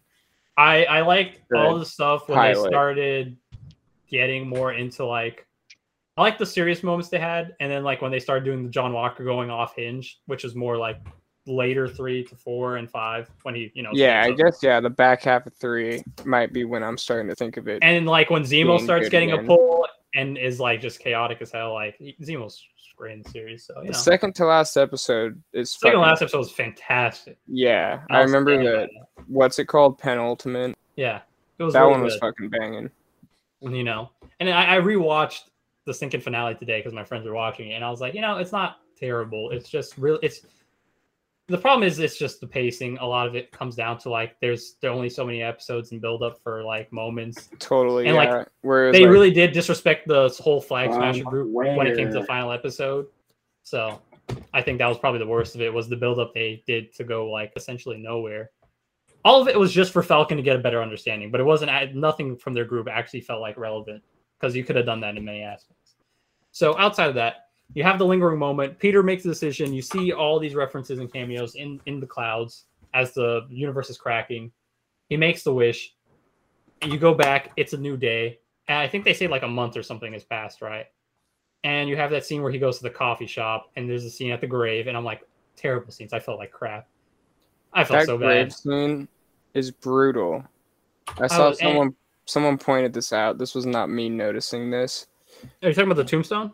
It doesn't say loving aunt, or it doesn't talk about her being an aunt, because no one knows that Peter existed. I was like, that's dirty. And Happy was like, did you know her? And he's like, oh, she's so. Bro, I was that's like, such good. That's like a good attention to detail. I feel so bad. I was like, this is whack. Okay. And then him in the coffee shop where he sees MJ and Ned, and he's just so awkward, and he can't force it because he just doesn't know him. It's like, I cried then too. Yeah, I was like, this is terrible, bro. You look like a psychopath. Exactly. I'm like, you're just gonna make things worse. You can't do it. I feel bad. Did he ever hit it? No, couldn't have. It's too awkward. He's just been shirtless with her a lot of times. That's all. That's a shame. Which was the one scene in the apartment when he went back and she was undressing him, and Aunt May opens the door and I'm happy, and they're just like. Oh, that was something. But, I bet she smells like honey and lilacs. Then you have the scene where Peter's into his new apartment. And then they went, oh, nostalgic. And it's not really nostalgic. They just busted out the old costume, but it looked so good. And it was the just red and blue. And it was him in the apartment. And it was like, this is the video game right here. Bro, this is first of all, yes, that's how the video game starts. Literally, yeah. That scene, it was like, all right. Like, obviously enjoyed the movie, but that scene, I was like, all right, he's definitely Spider-Man now. Mostly because we referred to the PS4 version. And now they can go for it. Now he can go for his own villain arc. And one of my things... He has an open door. No one knows who the hell Peter is. He always could have, because he wears a mask. I will firmly disagree. But... Yeah, but, like, what are you pulling? Like, you're just in New York the whole time. Bro... There's any number of New York villains that could have been fucking with a masked hero. Yeah, but, you know, you got to build them up first. And, you know, it's... If you go for brand new, you got to get a reason. I think in the long term, the way they did it is going to end up being much more satisfying. I think Marvel wants to pull in the Kraven. And I think they probably will get that dibs at pulling in Kraven. I think he's an easy, low-level, like, simple villain you can... He's not going to be an emphasis. I don't know if any low level really because villain's going to be an emphasis. I don't think though. I think they're going to wait on adding any of the Sinister Six. They might go their own route of like abstract Spider-Man villains or just other loose villains in the MCU for their own Sinister Six. This is a loose idea. They could depending on how the multiverse plays out, but Scorpion, I think they might go different. Scorpion would be cool. Scorpion and Vulture I think are set, right? But I think outside of that, I don't think they're pulling like Green Goblin. I don't think they're pulling Doc Ock. Because I feel like if Peter sees people like that, he'll know what to do in a sense. And I feel like it's weird to like retract that style where it's like, oh, I didn't know how to help him this time. Unless they just started out obviously bad. But I think they're going different. I think they might pull some obscure characters. No, I think if they do go with any of the goblins, it'll be the Hobgoblin with Harry. I think that's possible. I think they might introduce Harry at college, you know, who gets that, or Ned Leeds goes villainous out of nowhere, and we get a completely like 1080. But that'd be weird because it's like, why'd they just set him up as a sorcerer? I don't think they're. I think if they do, it's going to be multiverse related, right? And it'd be like, oh, it looks like him, but it's not him, and that could be the route. But it depends. It varies. With Kraven the Hunter, I don't think they're gonna have him because he's gonna be the villain along with I think somebody else in the next Spider-Man game. I don't think that stops them. You know who I think is a good pull for them for his villains, like his actual OG villains, is Tombstone. If you remember him from like Tombstone, but yeah, Tombstone is also in the video game. But I think Tombstone would be good. I think Biker Gang, yeah, that would fit. That'd be a good first. I think they have a lot of villain for him. I think the fourth movie is going to be steady. Biker Gang. I think the fourth movie might have the best benefit of being steady and just doing a bunch of random villains with like a lot of simple, quick moments, which you know, pacing and all, it'll be something, and there will be complaints. And I think by fifth and sixth movie, they start jumping up the scale again. You need, even if it's not a named villain, you need a singular. I think they'll go for like, named. You need a singular threat. Like They need a big one. So it's weird who they'll pull. I think when you go for like lower villains, I like the Tombstone pull, dude. Kraven is always like a low enough threat, but who always is just a good enough hunter to like get Peter on edge at all times. You think they're gonna do something like they did in the Spider-Man game, where they have like one who you think is gonna be the villain, and then at the end it turns out like with Martin Lee being the villain at first. You know, see, Mr. Negative would also be a really good one that I would take. You think that Mr. Negative would be really good? You think they would redo that for the movie? I honestly think a lot of movies do that already, so Tombstone would be more likely. Mr. Negative was a key feature in that first one. Tombstone is a side mission. Yeah. But I think Tombstone would be good for the next movie because it'd be his first one. Yeah, he's going back down to like neighborhood level. Yeah. And that's like closer to a neighborhood level. If they say Spider-Man 4 friendly neighborhood Spider-Man, I might die. No, okay, that would be sick. Yeah, or like Back to the Neighborhood or whatever the fuck they're. Because don't they want to like keep doing the same? I don't know if they'll go with. I don't think they'll go with Home this time. Oh, Home was what it was. Yeah. I think if they do another one, I think they might change it. Dude, I think it's fair game. I love that he feels like a neighborhood Spider-Man finally. They made a direct reference to it. They did, One of the Spider-Men says it. But he says it, and I think Garfield says it. No, it might have been Toby. And his red and blue. That was a good suit. Looks really good. All right, that's Spider-Man. That's movie. His suit. Now we have the post-credit scenes. One's Venom, and like I said, he shows up in this universe, and which implies like only the people that directly knew Peter's identity showed up, like tangibly. I think they say that. Yeah. And Venom himself acts like he knows. He reacts to Spider-Man. It's Tom Hardy's Eddie Brock that has no clue. Yeah. Which is why I said what I said. Oh, now, so they can do it differently with the Andrew thing. I think because he went back to his universe, I think they just choose to put Andrew in that whole combined universe. Yeah, like I think then you have a Spider-Man that's established. It's gonna end up being he wanted to go to New York in this, get sent back to his world, but we'll still go to New York to find Andrew Garfield. Spider-Man is the one working there. They have potential. Be my guess. They have potential to do things in a lot of ways, but I think they keep that to Andrew because I think Andrew's a draw. I don't think that's ever changed, and I think there's an opportunity to make a stinking universe off of him. So why not just use him? Dude, Venom is not my cup of tea necessarily. I'm still not a fan of the movies. It has done well enough that, but it's popular enough. Yeah, if you add Andrew Garfield onto that ticket, it's gonna make a fucking gross amount of money. Yeah, absolutely. Like, because we've had Venom and Spider-Man on the screen before. We've never had a Venom that we like and a Spider-Man that we like. Yeah, together. Especially two actors that now are there's that people who do like talented. It and so on and so forth, but you know, it varies. So there's that, and then there's Multiverse of Madness trailer, and you know, there's a lot of characters shown. There's American Chavez, there's Caecilius, there's Baron Mordo, there's just Strange Supreme from What If. Caecilius is back. I hope he gets the amount of screen time he deserves. I don't think he'll have a crazy presence, but I think they'll just up him up a bit for the moments he has, you know. I want him to come back as in a more serious. I just think there's so much to be in Multiverse of Madness. I don't know what's going to be. It's like watching Spider-Man when you you see the trailers and you're like, I don't know what's going to be important. I don't know what's going to be emphasized. How much is where? How much is here? I have another one. Another one other than Tombstone. No. I think that the Prowler would be a really good one because then they can introduce. See, they have Aaron. I don't think Miles Morales is touched first. The timeline doesn't in MCU.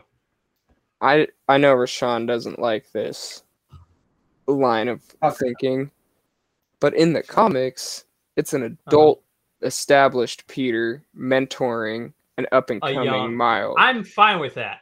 That's why I think Andrew. Yeah. I think they do that in Sony's universe first. I think that's more likely. Even in the PS4 game, it's like Miles is a little older, but it's still like still an adult Peter. Yeah, he's finished college and stuff. He has a job. He's Yeah, I don't know. I don't know if I want to equal footing Spider-Man trying working to off each other. That's weird. Together. Yeah, I feel like the third movie it would be a good one. I find it really weird. I don't see him coming up in MCU until he's established in Sony first.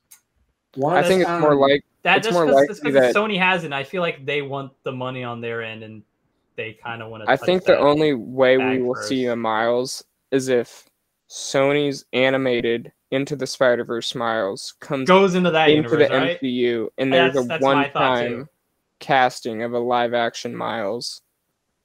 That is his physical, like, human world representation while he's in the MCU. While he's that style. Then he gets sent home in his fucking cartoon again. I think other Miles goes into Sony's universe first. Speaking of which... I agree. I think he'll be with Andrew Garfield first. We need the spectacular Spider-Man to be in Spider-Verse too. And then they just need to play his theme song. You know who... Once they actually introduce like Kingpin into the universe, I can't wait for Troy to watch the finale. I don't know why he won't be the. Did you see the spoiler of what happens to Kingpin, Troy? Yeah. But do you know like what actually happens to him in that storyline? No, I just saw that he's the dude at the top of the pyramid. All right. Okay. Let me just emphasize. In that storyline, it happens the same way. He gets blinded and he gets surgery and he comes back just fine. He's not. People genuinely thought he was like. I was like, no, he's not. Even if I didn't know the comic storyline beforehand, he's not. It's just not going to work. I would hate that. I was just like, I just like people's reactions because they're so quick, and I'm like, that's not what they're gonna do. I get so confident in like my stinking rash opinions that it's not gonna do it, even if without the fact. Because it'd be stupid. You're not doing that. It's stupid. You're not doing it. It's just not the way they're doing it. They wouldn't do something. I'm sorry. I like. There's a sense of Feige that I like. I'm confident he knows what he's doing, so I'm just like, they're not doing what you think. So why? Yeah, that's one of those things. Like, if why lose your breath over it? Feige's obviously not watching this. If Feige were to have watched or somehow found out about my opinion of Iron Man Jr. after watching this movie, he'd be like, he'd feel dumb now, huh? He'd be like, dang, you thought, but he's like, you thought. He knows, like, he knows the varying opinions on all this, but like, he's working with what he has. Like, you play with the toys you got, and you know. And he's also playing 5D chess. He's playing 5D chess out here on Hose, you know. It's the thing about, you know, on like any given week, new One Piece chapter drops. You go on YouTube the following day, and there's people with theories, or they're like immediately. They're like, this just confirms that Zoro's stronger. Like, yeah, every chapter Zoro's stronger than Luffy, and you're like, yes. And then that proceeds to get completely turned on its head the next week. It's like, just stop. It's like they're playing 5D chess. They're bigger than you. Like, you can't. They know how this ends. You don't. Yeah, I was like, you're just fucking grasping at straws. But yeah, so that's the Spider-Man movie. It is late, so we can save Hawkeye for another episode. One more thing. One more thing. There's no Mephisto. I want Alistair Smythe, or no, Spencer Smythe from. Dang, you named the guy named Spencer, and you think you can have an opinion after that? Spencer Smythe is the Spider Slayer, and he's contracted by Kingpin. I want him to be in Spider-Man. Also, there's oh man, what's his name? I don't know. It don't matter, but okay. They could do it. The real Taskmaster. Well, see, I see. If they were going to retcon something, I would want Shocker. I can go back to my one opinion where I thought Shocker in the second movie. Shocker should be a grab, but he's so bad. I talked about a friend about Shocker, but let me go. He was like my favorite enemy in one of the old video games. I'm not even going off on it. I just got to point out, Taskmaster has always been bland in the comics. Like 90% of the time, he's there to get beat up. He's just really cool, and he wears all white. Moon Knight is a better pull. You don't need Taskmaster to get beat up every comic. But, you know, they actually use Taskmaster for story purposes, and they can still bring back Taskmaster at the end of the day. I just have to point out that people love Taskmaster more than he actually is good. Amen. I was just talking for Spider-Man villains. Yeah, but he's always exists just to get beat up. Like, he's such a... Like, they use him so much in comics. But and, do you like, want the villain to win? Yes, but, like, it's the same thing. Like, I know I'm the best fighter in the world, but, like, how do you lose every time, man? Like, own up to something. Be good. People overhype Taskmaster. I gotta call that out. I don't think Taskmaster's that great as a villain. I do like him best with Spider-Man, because when he fights Spider-Man, he does really cool stuff with just like different gadgets and stuff. But like, he gets overplayed, and when people hated the Taskmaster they did in the movie, that was a story device that, you know, worked for showing how terrible of a man that man was. I think like, I'm fine with that. Yeah, I think the outrage was. I think it's like the same outrage for Captain Marvel, bro. I think it's so unnecessary, and it doesn't make any sense because story or your desire to be a stinking neckbeard, pick one. Oh, neckbeard. All right, cool. Like, you know, that's how I get with it because I prefer good story. I don't know what to say. You know, if it's bad, I'll complain on it front row. I don't care. Yeah, people were like acting like they're fucking Taskmaster fans, and it's like, I'm like, yeah, it's like, when did you become it's like Andrew game. Fans? Like, where'd you all come from? I know you all were hating, you know. And I'll call out like the second movie; it's trash, but like, I've been an Andrew fan. I loved him in the movie, man. Yeah, like, so it's like second movie was. You don't get to pick and choose when you sit on that pedestal, or like, you know, the moment Kingpin gets like dropped in Hawkeye, and you're just like, he's not dropped. Why do you guys react so quick? Brain cells, man. Like, you can't complain like a comic fan and then like have like opinions that contradict what the comics actually do, because like, it's like the storyline exists. You could literally just read it. You don't have to act like those comic fans who hate it because it's like, this is the way it was. But I'm like, but he comes back. What are you complaining about? Like, he'll live up to the hype. It's just something to complain about, bro. It's just something to complain about. I'm like, they'll live up to the hype. But I mean, I don't know. I always think like ahead of the game. I think like the big picture. That's another reason why I don't complain too hard in the moment, because I'm like, I expect my complaints to be like killed off at some point. And if they don't, you know, then I'll complain about them later. It's like when you watch The Eternals, and it's a soap opera, and it's like super long and boring. Like, who watches that trash, right, Troy? Bro. Hey, no spoilers. People who don't like The Eternals have a small constitution. There. They have a weak constitution. Weak-willed, lily-livered. I mean, there's like valid complaints you can have, but like, I like picking out complaints and being like, that doesn't make sense. Like, I don't know. Yeah, like, if you wanted to talk to me about how Emma Chan mastering her powers in the course of 15 seconds. Spoilers, man. Isn't that movie like fucking 2 months old? Yeah, and I didn't go to the theaters to watch it. Like, you went for Spider-Man, you hypocrite, bro. Yes, I did. And I'll do it again. Do it again. What, cast too diverse for you? Don't like The Eternals? No, I'm just waiting until it gets on Disney Plus to watch it. You're sexist? I think it's like January 12th or 16th. There's so many ists I can't even fathom. He is so many ists. Yeah. All the ists. And isms. And ibics. Ebonics? Yeah. All right, exactly. Okay, but I think we'll save like the Hawkeye talk for another time, and we'll probably mix it in with another episode. Why not? It's not that big of a deal. But I will say, Kate Bishop, such a good casting, and we've already talked about it. Florence Pugh, such a good casting, bro. So fine. I want Florence Pugh to kick me beyond your fetishes in my face, which I don't disagree with. But they're such good actors. Just the macaroni scene, bro. Bro, let me chime in. It's a kink, because a fetish is something that you have to get off. A kink is something that you like to have when getting off. Okay.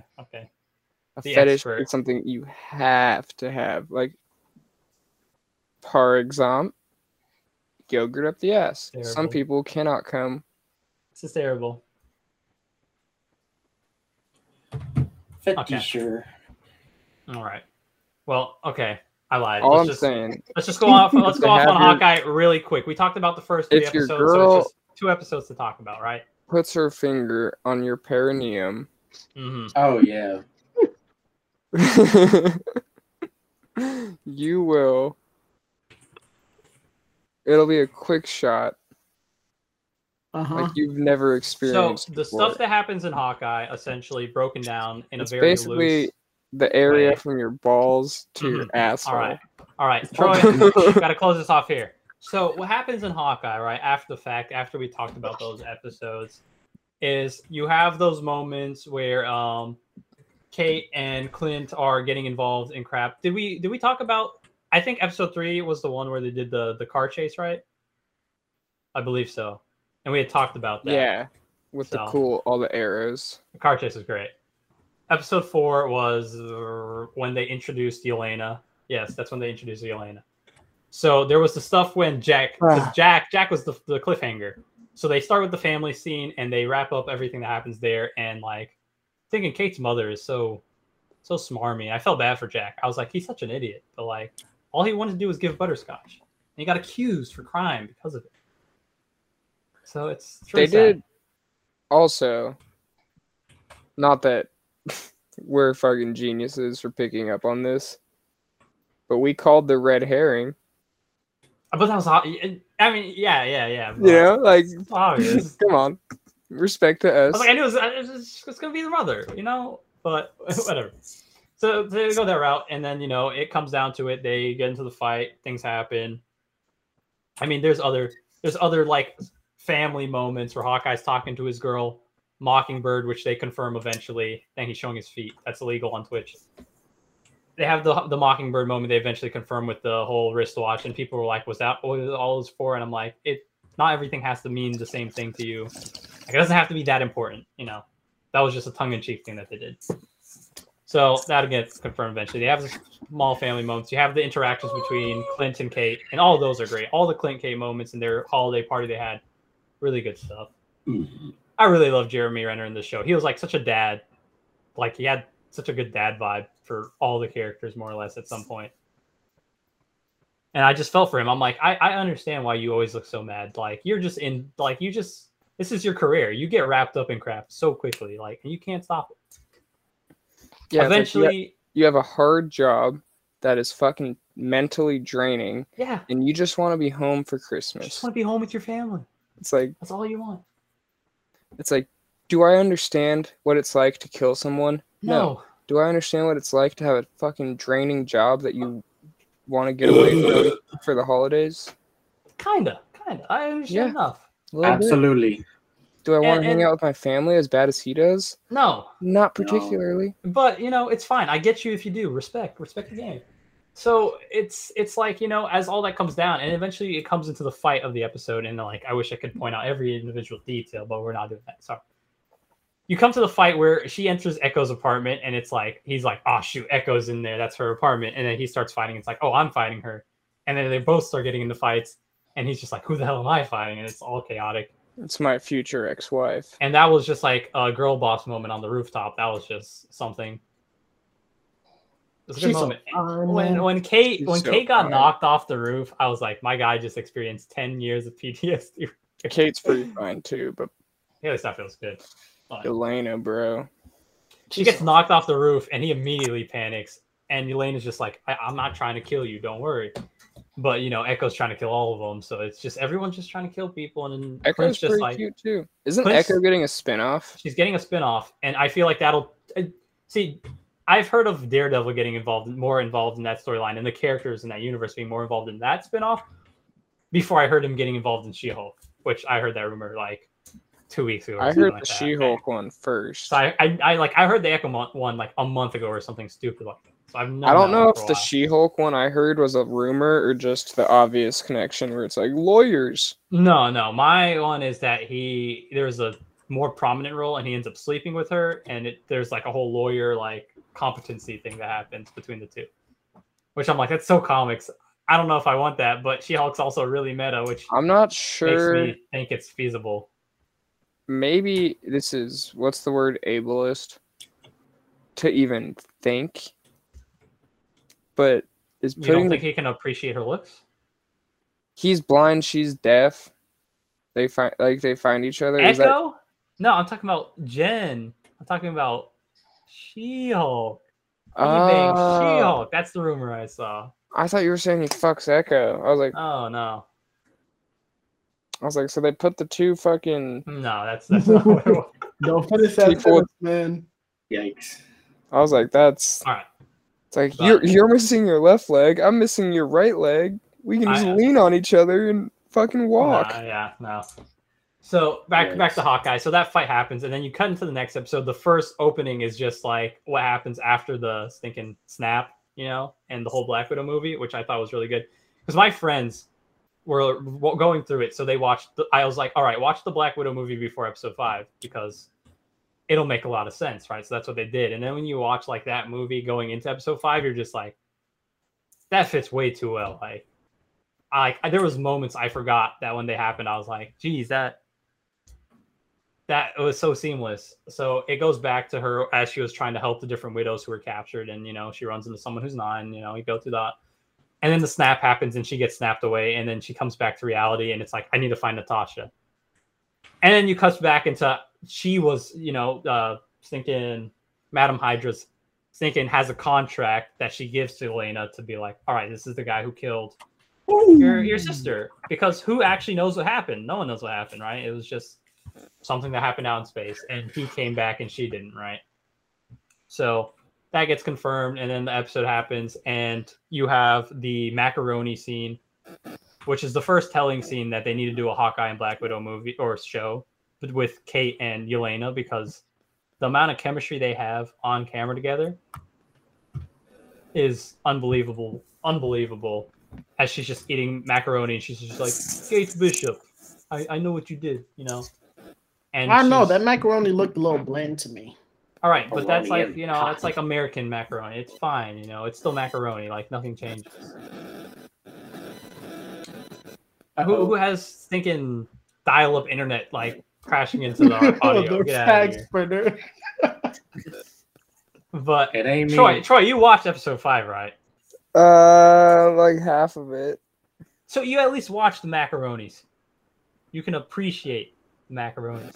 I don't think I saw the macaroni. Oh my gosh, you've disappointed me so hard. Lol. This is a travesty. All right, I can't believe Justin's the only one I have here with this. Yes, sir. All right, but at least you can appreciate the chemistry between the two of them. All I was seeing is just too. All right, you're too horny. Okay. All right. All right. Let's go. So back to the episode. Clint gets mad because he's like, he doesn't want to do it because the PTSD is getting to him. And then you have that one scene where he's in front of the sinking monument, and he's just. He turns off his hearing aid. I'm like, bro, the flex to turn off your hearing aid and just talk to yourself in public and not have to react to people. I was like, that would be beautiful to do in real life. It's got noise canceling earbuds, man. Yeah, but you're still thinking about it. It doesn't cancel noise fully. Yeah, it does.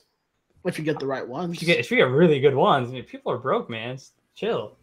Some people. Yeah, I'm sorry. Speak I'm not white. I'm sorry. Sorry, man. I don't know what to do myself. Anyways, so eventually it comes back to where Kate, she's like, goes back home and things are really awkward. And then Jack gets arrested and it's like, oh, I don't know what to do. And eventually she finds out the connection. So she has to go back to Clint because eventually Yelena sends her the thing when they eventually reunite. And there's, you know, character moments, stuff in between, which I won't go into detail.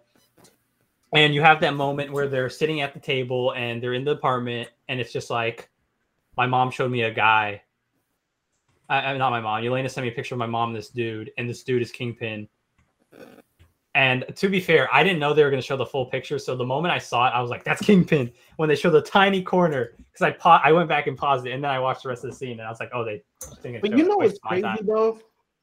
They literally told us right in front of our eyes. I heard his voice in the episode. No, not for the Kingpin thing, for the mom. Like, she works for, like, no, they did. Has her good security, like, company. She owns it, but can't figure out, like, what's wrong with her new boyfriend. There was nothing wrong with him. Yeah.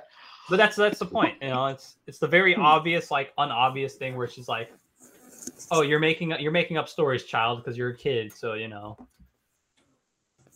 Just yeah, it's just a privileged parent thing. My parents would have whooped me if I said something stupid like that, bro. I wouldn't have been able to go out like that, man. Get out of here. So that's how that episode ends. And then immediately in episode 6, they start off with Kingpin, and you have his Kingpin moments. And he's not as hardened. Like I assume they'll do more with him in his own like show where he has more prominence. Yeah, it's Vincent, bro. What's it called? Vincent. He did say in an interview that he did get blipped. No, he said he didn't. And that he didn't. I thought he might have said it. He did, and then he lost everything. I didn't read everything. I just remember the part of the interview where he said he's building up his empire from what he's lost. Yeah. So I mean, if it was Kingpin and most of like everybody left, don't you think he would have like owned the city by then? Well, yeah, Ronan was still around, and he knew about Ronan, right? I think I'm pretty sure it was. I think it was stylized to where certain things were getting interfered with, and he had to like rebuild the empire, and that's what he was doing. Because I don't think that much time change from the, well, it depends. Hawkeye's timeline is still ambiguous to where they said maybe it's a couple of years, maybe not. I think it's really like close, but I don't know. They need to clarify that. Wait. Maybe he didn't get blipped because of the Ronin thing. I think that's what they were talking about. Oh, yeah. So let me look at that. You can confirm. It doesn't really matter to me. Regardless, it's Kingpin. They bring him back. People are mad that he wasn't like as intense as he was off rip, but I'm like, did he need to be? Like, no. That's not his show. And they were bringing him up to like just end it off. They weren't bringing him up to like be a focal point. I feel like he'll be more prominent when he comes back. Like, I'm confident they'll do him his justice, but if they don't, then I will complain then, you know. But like, I think a lot of the street level aspects and a lot of like the more ground level villains are going to be more prominent in like smaller aspects, because like when you kill off a villain like that, it's like there's you got to immediately go into consequences. So I feel like keeping them around also works for a different set of consequences because how connected they are to a lot of characters. Because that's how a lot of like ground level villains work.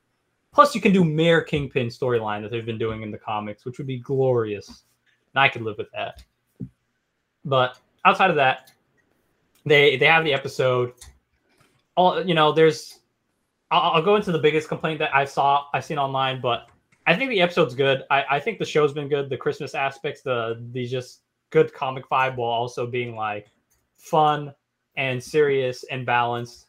There's aspects of it that are, you know, not as good as they could be, but eventually it comes down to a big brawl, you know, because everything is culminating to a point.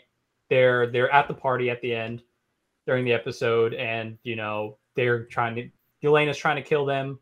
There's a whole fight scene with Yelena and Kate Bishop that's just like a hallway creep from the outside third perspective, and so you're just watching on the inside, which I thought that was hilarious, and their interactions between it all are just so good. So yeah, I need a Hawkeye and Black Widow show with them. I don't. That would be tight. I just need that so much. And they have the whole big. They have a whole throwdown. It's very Christmas.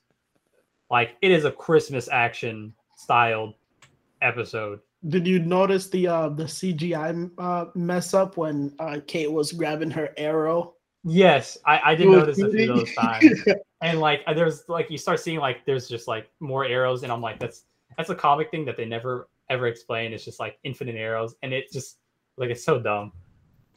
But it's like things like that. Sure, you can complain about it, whatever. And they're fighting on the ice, and the Tracksuit Mafia has like a billion people, but I love the Tracksuit Mafia. I'll ride and die for them. That's literally like a video game. It's so cheesy. Where more and more of like the henchmen just keep coming. He came back and they finished the Imagine Dragons. He's like, we compromised with Maroon 5. I was like, well, shoot, respect to you, my guy. The only thing that was weird was the LARPers, but they're like cops and firefighters. So I was like, whatever, you know. It's just they had their Christmas movie like moment to like beat up one person. Type thing. But it's so dumb. They're so used to doing crowd control. Yeah. But somehow they weren't effective until they put on their costumes. I was like, it's so cheesy. I was like, that's just the weird part of the episode. And then after that, you have the Kingpin Kate Bishop fight, where she's just, when Kingpin got hit by the car, bro, I was like, well, one, dang, she's thinking, where'd you gas that hard? And he flew, and he just got up. I was like, "Geez, this is okay. This is Kingpin. This is like big man can take a hit." And he started taking hits. The arrow got shot through his chest, and he just ripped it out. I was like, "Oh, okay. This is not like thinking Daredevil can punch you out. No, you need a big hit." And he kept tackling Kate, and I'm like, "She's gonna die. She's gonna go down. She's not gonna get up." This whole episode. And eventually she just like thinking sets up a mini bomb and under his feet to like knock him out. And as soon as that happens, the cop comes. So he just dips. So I was like, okay, that works. She didn't die. She could have 10,000 times, but you know, she's actually, they do emphasize in the first episode that she is trained. So like, there's a certain level of disbelief, but there's a certain level of believability that they set up to where like why she can do what she does and why she does do what she does. Like, she jumps off a building. Once she does that, I'm like, all right, she can fight the Kingpin. I don't care. You've jumped off a building. I am not doing that crap. You will not catch me for my dear life jumping off a building. It's not happening. I don't know, man. I'm not doing it. I get out of here. I'd much rather fight a guy because I believe the chances in a one-on-one fight than jumping off a building and living. Hey, to go after the Florence booties, I'd jump off a building. And then you have the Hawkeye and Yelena fight, and then he does the whistle. And the whistle's from the movie. And I was like, dang, he did the whistle after I just watched the movie. So, like, that actually hit the second time around. I was like, that meant something. And then she's like, and, you know, she goes through her existential crisis of, like, you weren't the guy. And he was like, I did try to stop her, but she wouldn't stop. She wouldn't let me. So I was like, dang.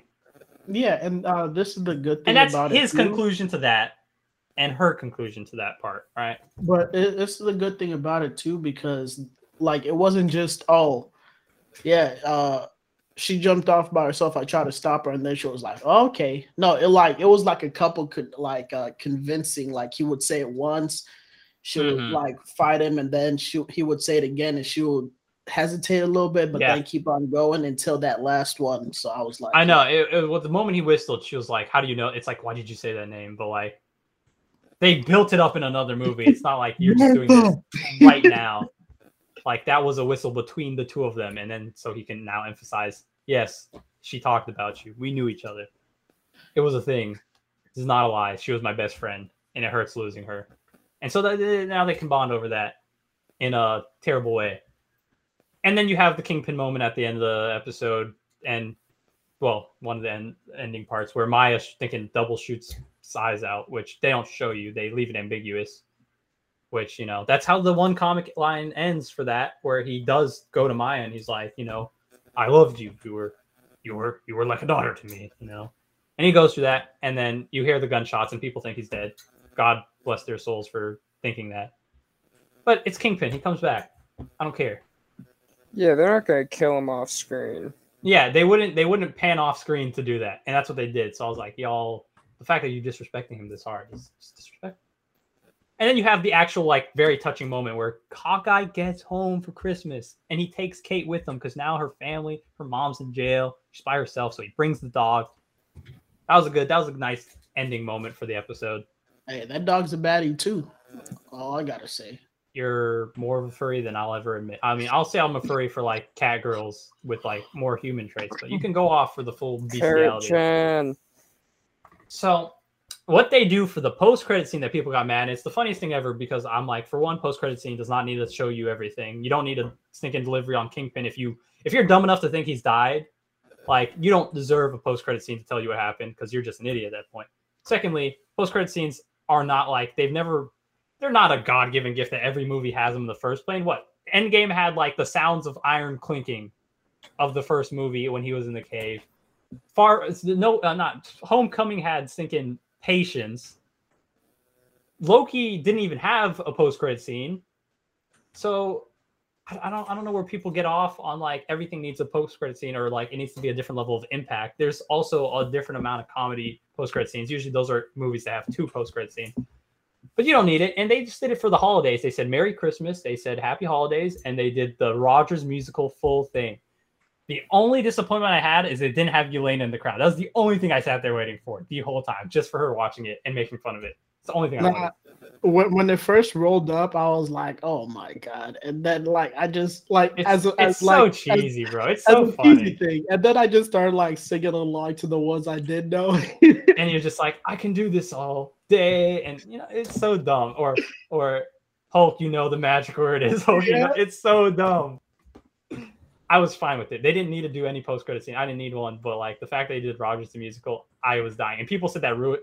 There was people legit said that ruined the episode. I'm like, so yeah, I can't talk to people like those in not a million years. If you can't have fun watching something, like, bro, chill. Yeah, some people just don't want to be happy. Literally breathe. Aunt May tried to do it. You can do it. You're alive. Like, you have a better chance. It's that easy.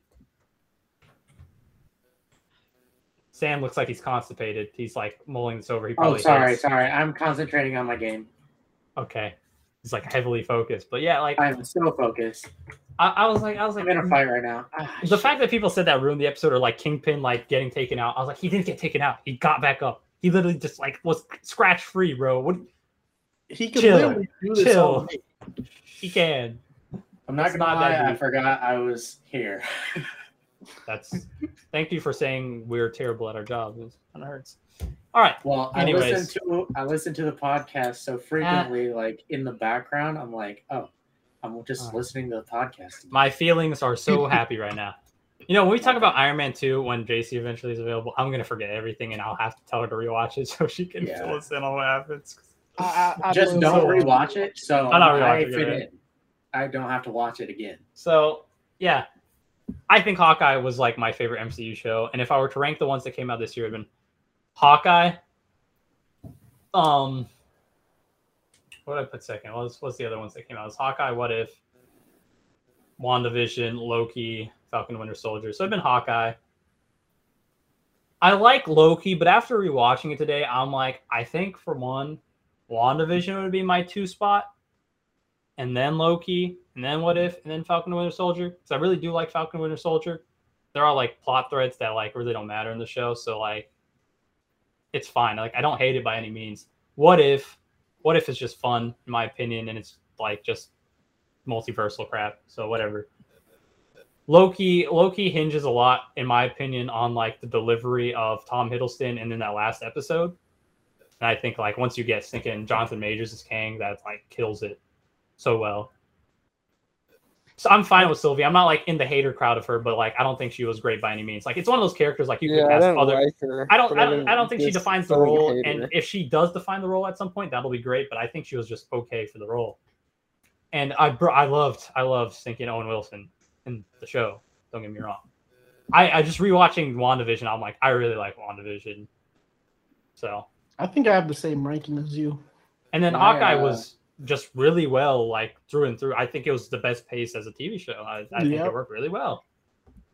For some reason, that's like they liked Loki the most. Yeah, for some reason. See, that's those people. I think like once the final episode hits, people base a whole opinion on that. And I think you can like the Loki. I really don't think the rankings matter by any means, but like because it's personal. But like a lot of people do hinge like their opinion on Loki on like the big Kang of it all. I'm like, the fact that that's why your opinion is that, I think is whack. Like, you could say it for other reasons, but a lot of people do attribute to that because there's people who dislike Loki as it was going on. So, like, I don't get it. But, you know. For me, Hawkeye felt like a more grounded TV show than the other ones. And I think them doing justice to, like, Clint and, like, the fact that the casting for Kate was so good and Yelena was so good. Just the characters in the show were just so freaking good. And, like, the plot itself worked well with the characters. Like, Hawkeye and Winter Soldier, that felt like more of a, like, a mini-movie. It did. Mm-hmm. What's it called? Loki. I don't know where to put Loki in between. I put Loki in my middle. No, like, in between TV and movie. I think it's more movie. I think everything else is more movie other than What If, to be honest. Other than WandaVision, which is directly TV knockoff. So it's episodic television with a through line, which is weird, but that's what it was. When I first saw Black Widow, I think that was the first. Yelena was the first person in this phase that made me like feel like it was. This was the future of Marvel, you know, like this is the future of the movies. This is what it is now. Because she's like, yeah, she's a good actress and a good character. Mm-hmm. She was very dynamic in the movie, mm-hmm. and I just think that it's like she's actually worth following. Yeah. That's not super related. So I can use my boy Red Guardian. Coming back. You know, he was pretty dope. Yeah. Respect. He was a terrible father. He was just a terrible person, but you know. Yeah, he deserves all the bad things that happened to him. He was a really bad person. Like, it's no love. Like, he deserves the crap he got. But you know, it's good stuff. But that will be it for the episode. Thank you for sitting through this very long episode that had no limits on our time limit, even though people need sleep and all regrets are here. But be sure to check us out on YouTube at Flawless Dude. You can see. Spotify, Apple Podcasts, Google Podcasts, Amazon Music, and Audible. Check the links below. Find us on the Anime Couch. Be sure to support the Patreon if you want to. I'm not going to tell you to do that yet. When we go live, right? When we go live, I'll start hammering that home. Because I can play video games. Then it'll be like we matter or something stupid like that. But until then, until we can like offer crap and actually be useful members of society, we don't do that. I can't make that joke. I hate society. I'll go on a rant about it for like 17 hours if I go into that. We don't do that. Support us however you can. Share the link. You know, shout us out. Whatever you want to do, whatever you need to do. Unless we're trash, and then like put negative comments, put negative reviews. You know, whatever. But thanks for being here, Troy, Stan, Justin. Sorry, I live constantly. Yep. And this is Flaza Dude, and we are signing out for this episode. Peace. Bye.